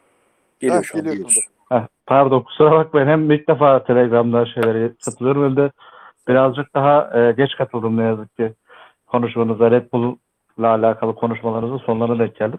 Aslında Bottas'la alakalı bir şey söyleyeceğim. Açıkçası da söylemek gerekirse bu Drive to Survive serisinden sonrasında ben daha çok F1'i e, seyretmeye başladım. Daha çok motor sporlarında e, VRC tarafını ilgileniyorum ama daha sonrasında işte o dediğim kısımdan sonrasında e, Formula 1'e başladım. Geçen sezon yine tamamına e, e, Esport'tan tamamıyla izlemesem de Bottas konusunda açıkçası şeyde ben çok şaşırdım. E, Russell Russell'la beraber Bahreyn'deki yarıştan sonrasında. Hani ben açıkçası bekliyordum ki ya Max kazanır ya da e, Bottas alır. Çünkü hem e, boy dezavantajı vardı Russell'ın. E, yanlış bilmiyorsam siz düzeltin lütfen.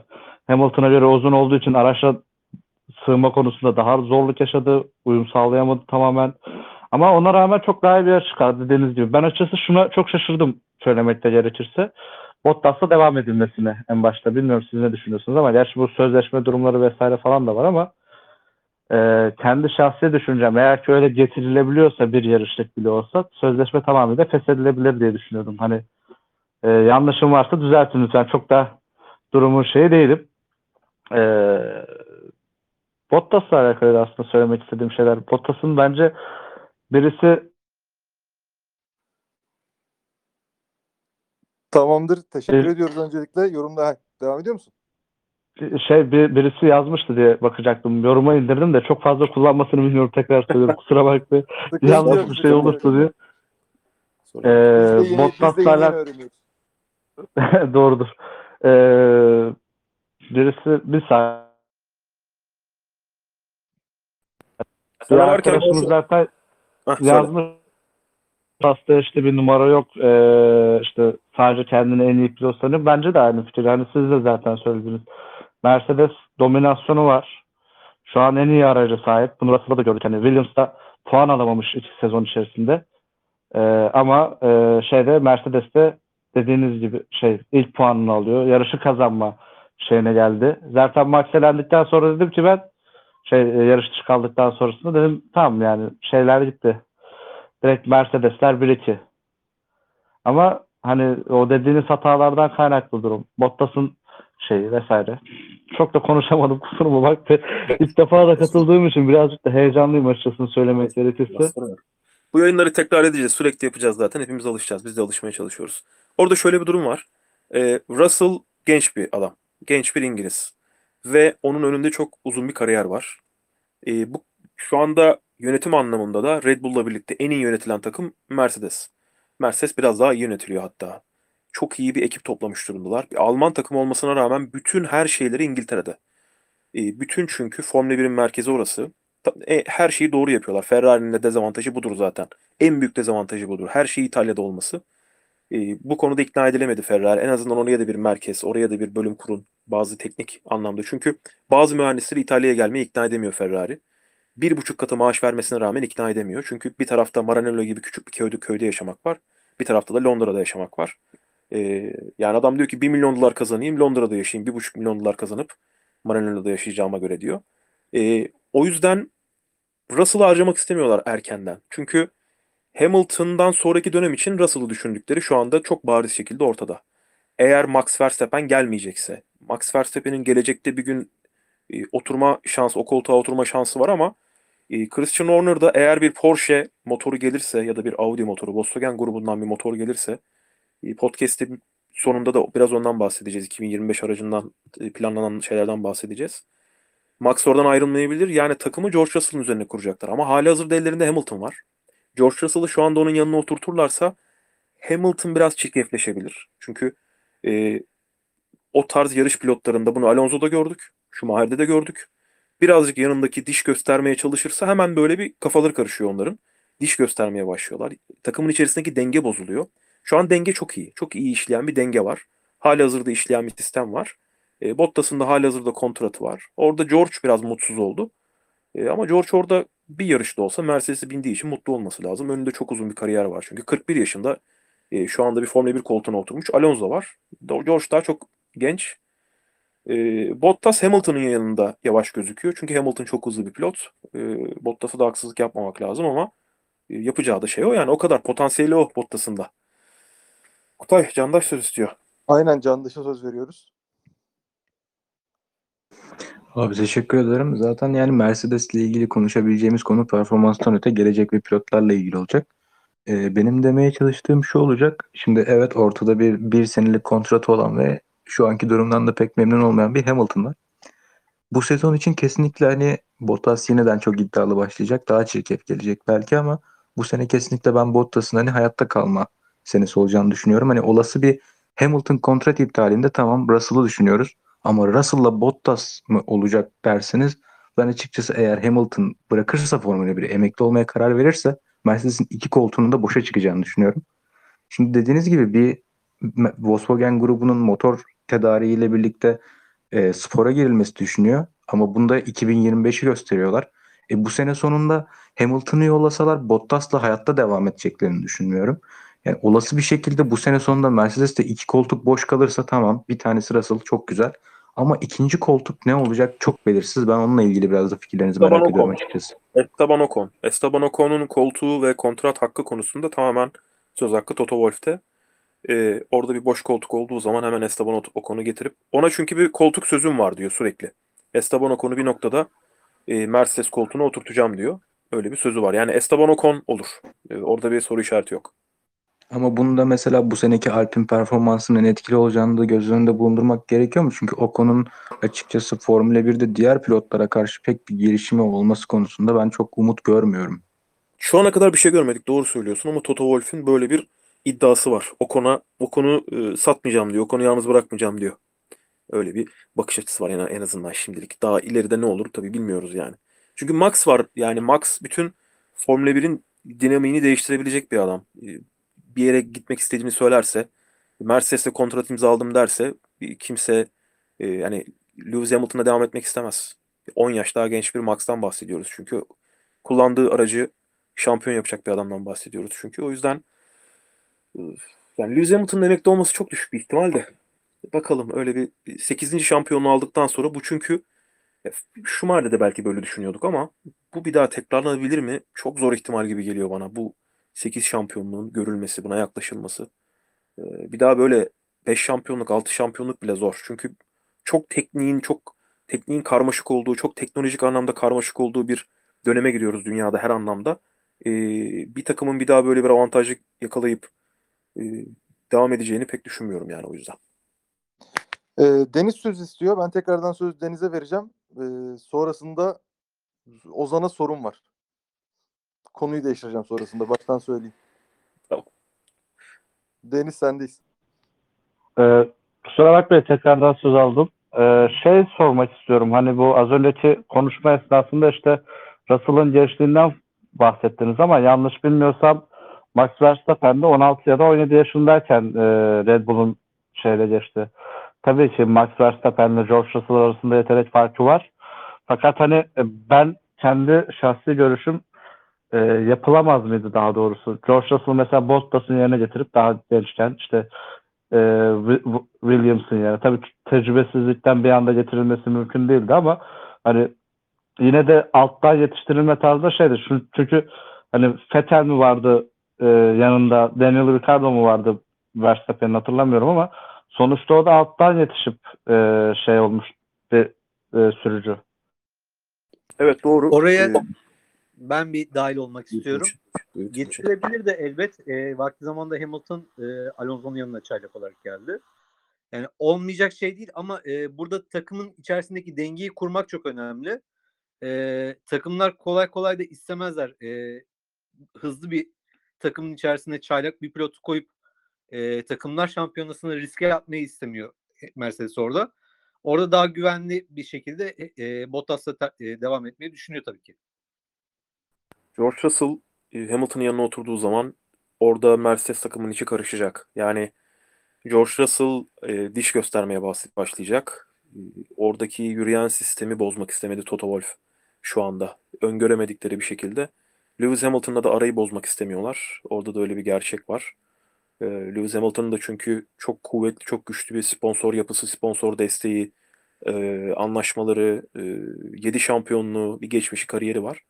Ve hala çok hızlı. Şu anda hala Formula 1'deki en hızlı iki pilottan biri. O yüzden yoksa söylediğiniz şey tabii ki doğru ama Max Verstappen hız anlamında benzersiz bir adam. Hiç kimseyle kıyaslayamayız.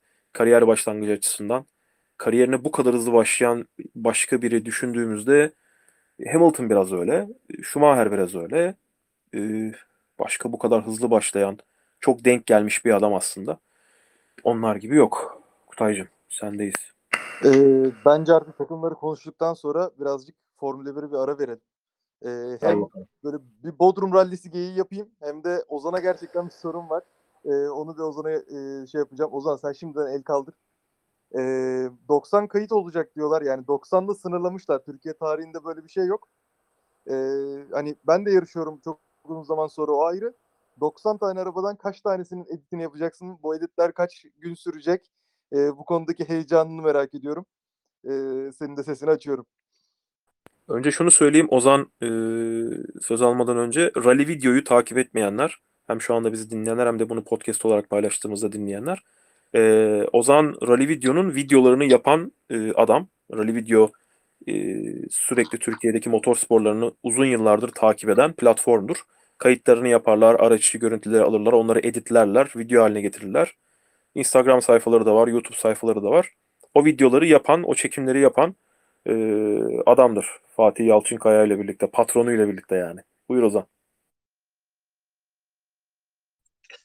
Ee, bir araç yaptım şimdiye kadar. Bir tane daha müşterim var. Branding anlamında. Ee, 90 araç diyorlar ama e, ben şeye kadar e, heyecanlanmayacağım. Yarış start alana kadar. Çünkü geçen sezonun nasıl iptal olduğunu hepimiz hatırlıyoruz. Ee, pat diye bir şekilde şey, Covid yüzünden yarış iptal olabilir, sezon da iptal olabilir. O yüzden son ana kadar ben heyecanlanmıyorum. Sadece yarış olacakmış diyorum yani. Öyle geçiyor zaman. Abi e, yani umarım bu sene iptal olmaz. Ee, özellikle hani gerçekten hani sen de hatırlarsın 2012 Ege'ydi sanırsam e, en çok benim gördüğüm 2012 olması. Tabii 2012 pardon 2013 de olabilir. 71 kayıtlı Ege rallisi vardı böyle 10 tane R5 yani o zamanın R5 Süper 2000 karışık. Hatta belki hep Süper 2000'de o zaman hatırlamıyorum. İşte öyle 14-15 tane Evo R2'ler daha yeni yeni gelmişti falan. Hani o acayipti. E, 90 kayıt hani Palio, 90 tane Palio girse bile bence acayip bir şey olur. O yüzden e, enteresan bir rally olacak Bodrum rallisi bence. Ee, bahsettiğin sezon 2012. Volkan Işık'ın, Serkan Yazıcı'nın falan yarıştığı son sezon. Evet, doğru orada doğru doğru. e, müthiş bir Luca Rossetti falan gelmişti yani böyle. Acayip bir sezondu. Türkiye'de için büyük bir şans 2012 sezonu. Bir kere oldu bitti zaten. Ondan sonra yine iki takıma bir takıma falan düştük. Yani e, bile, bi- bilemiyorum. Şimdi Bodrum Rallisi ulusal rally de değil. İlginç bir şekilde. O kadar kayıt, çok kayıt var ama mahalli bir rally. Bildiğim kadarıyla yanlış bilmiyorum değil mi?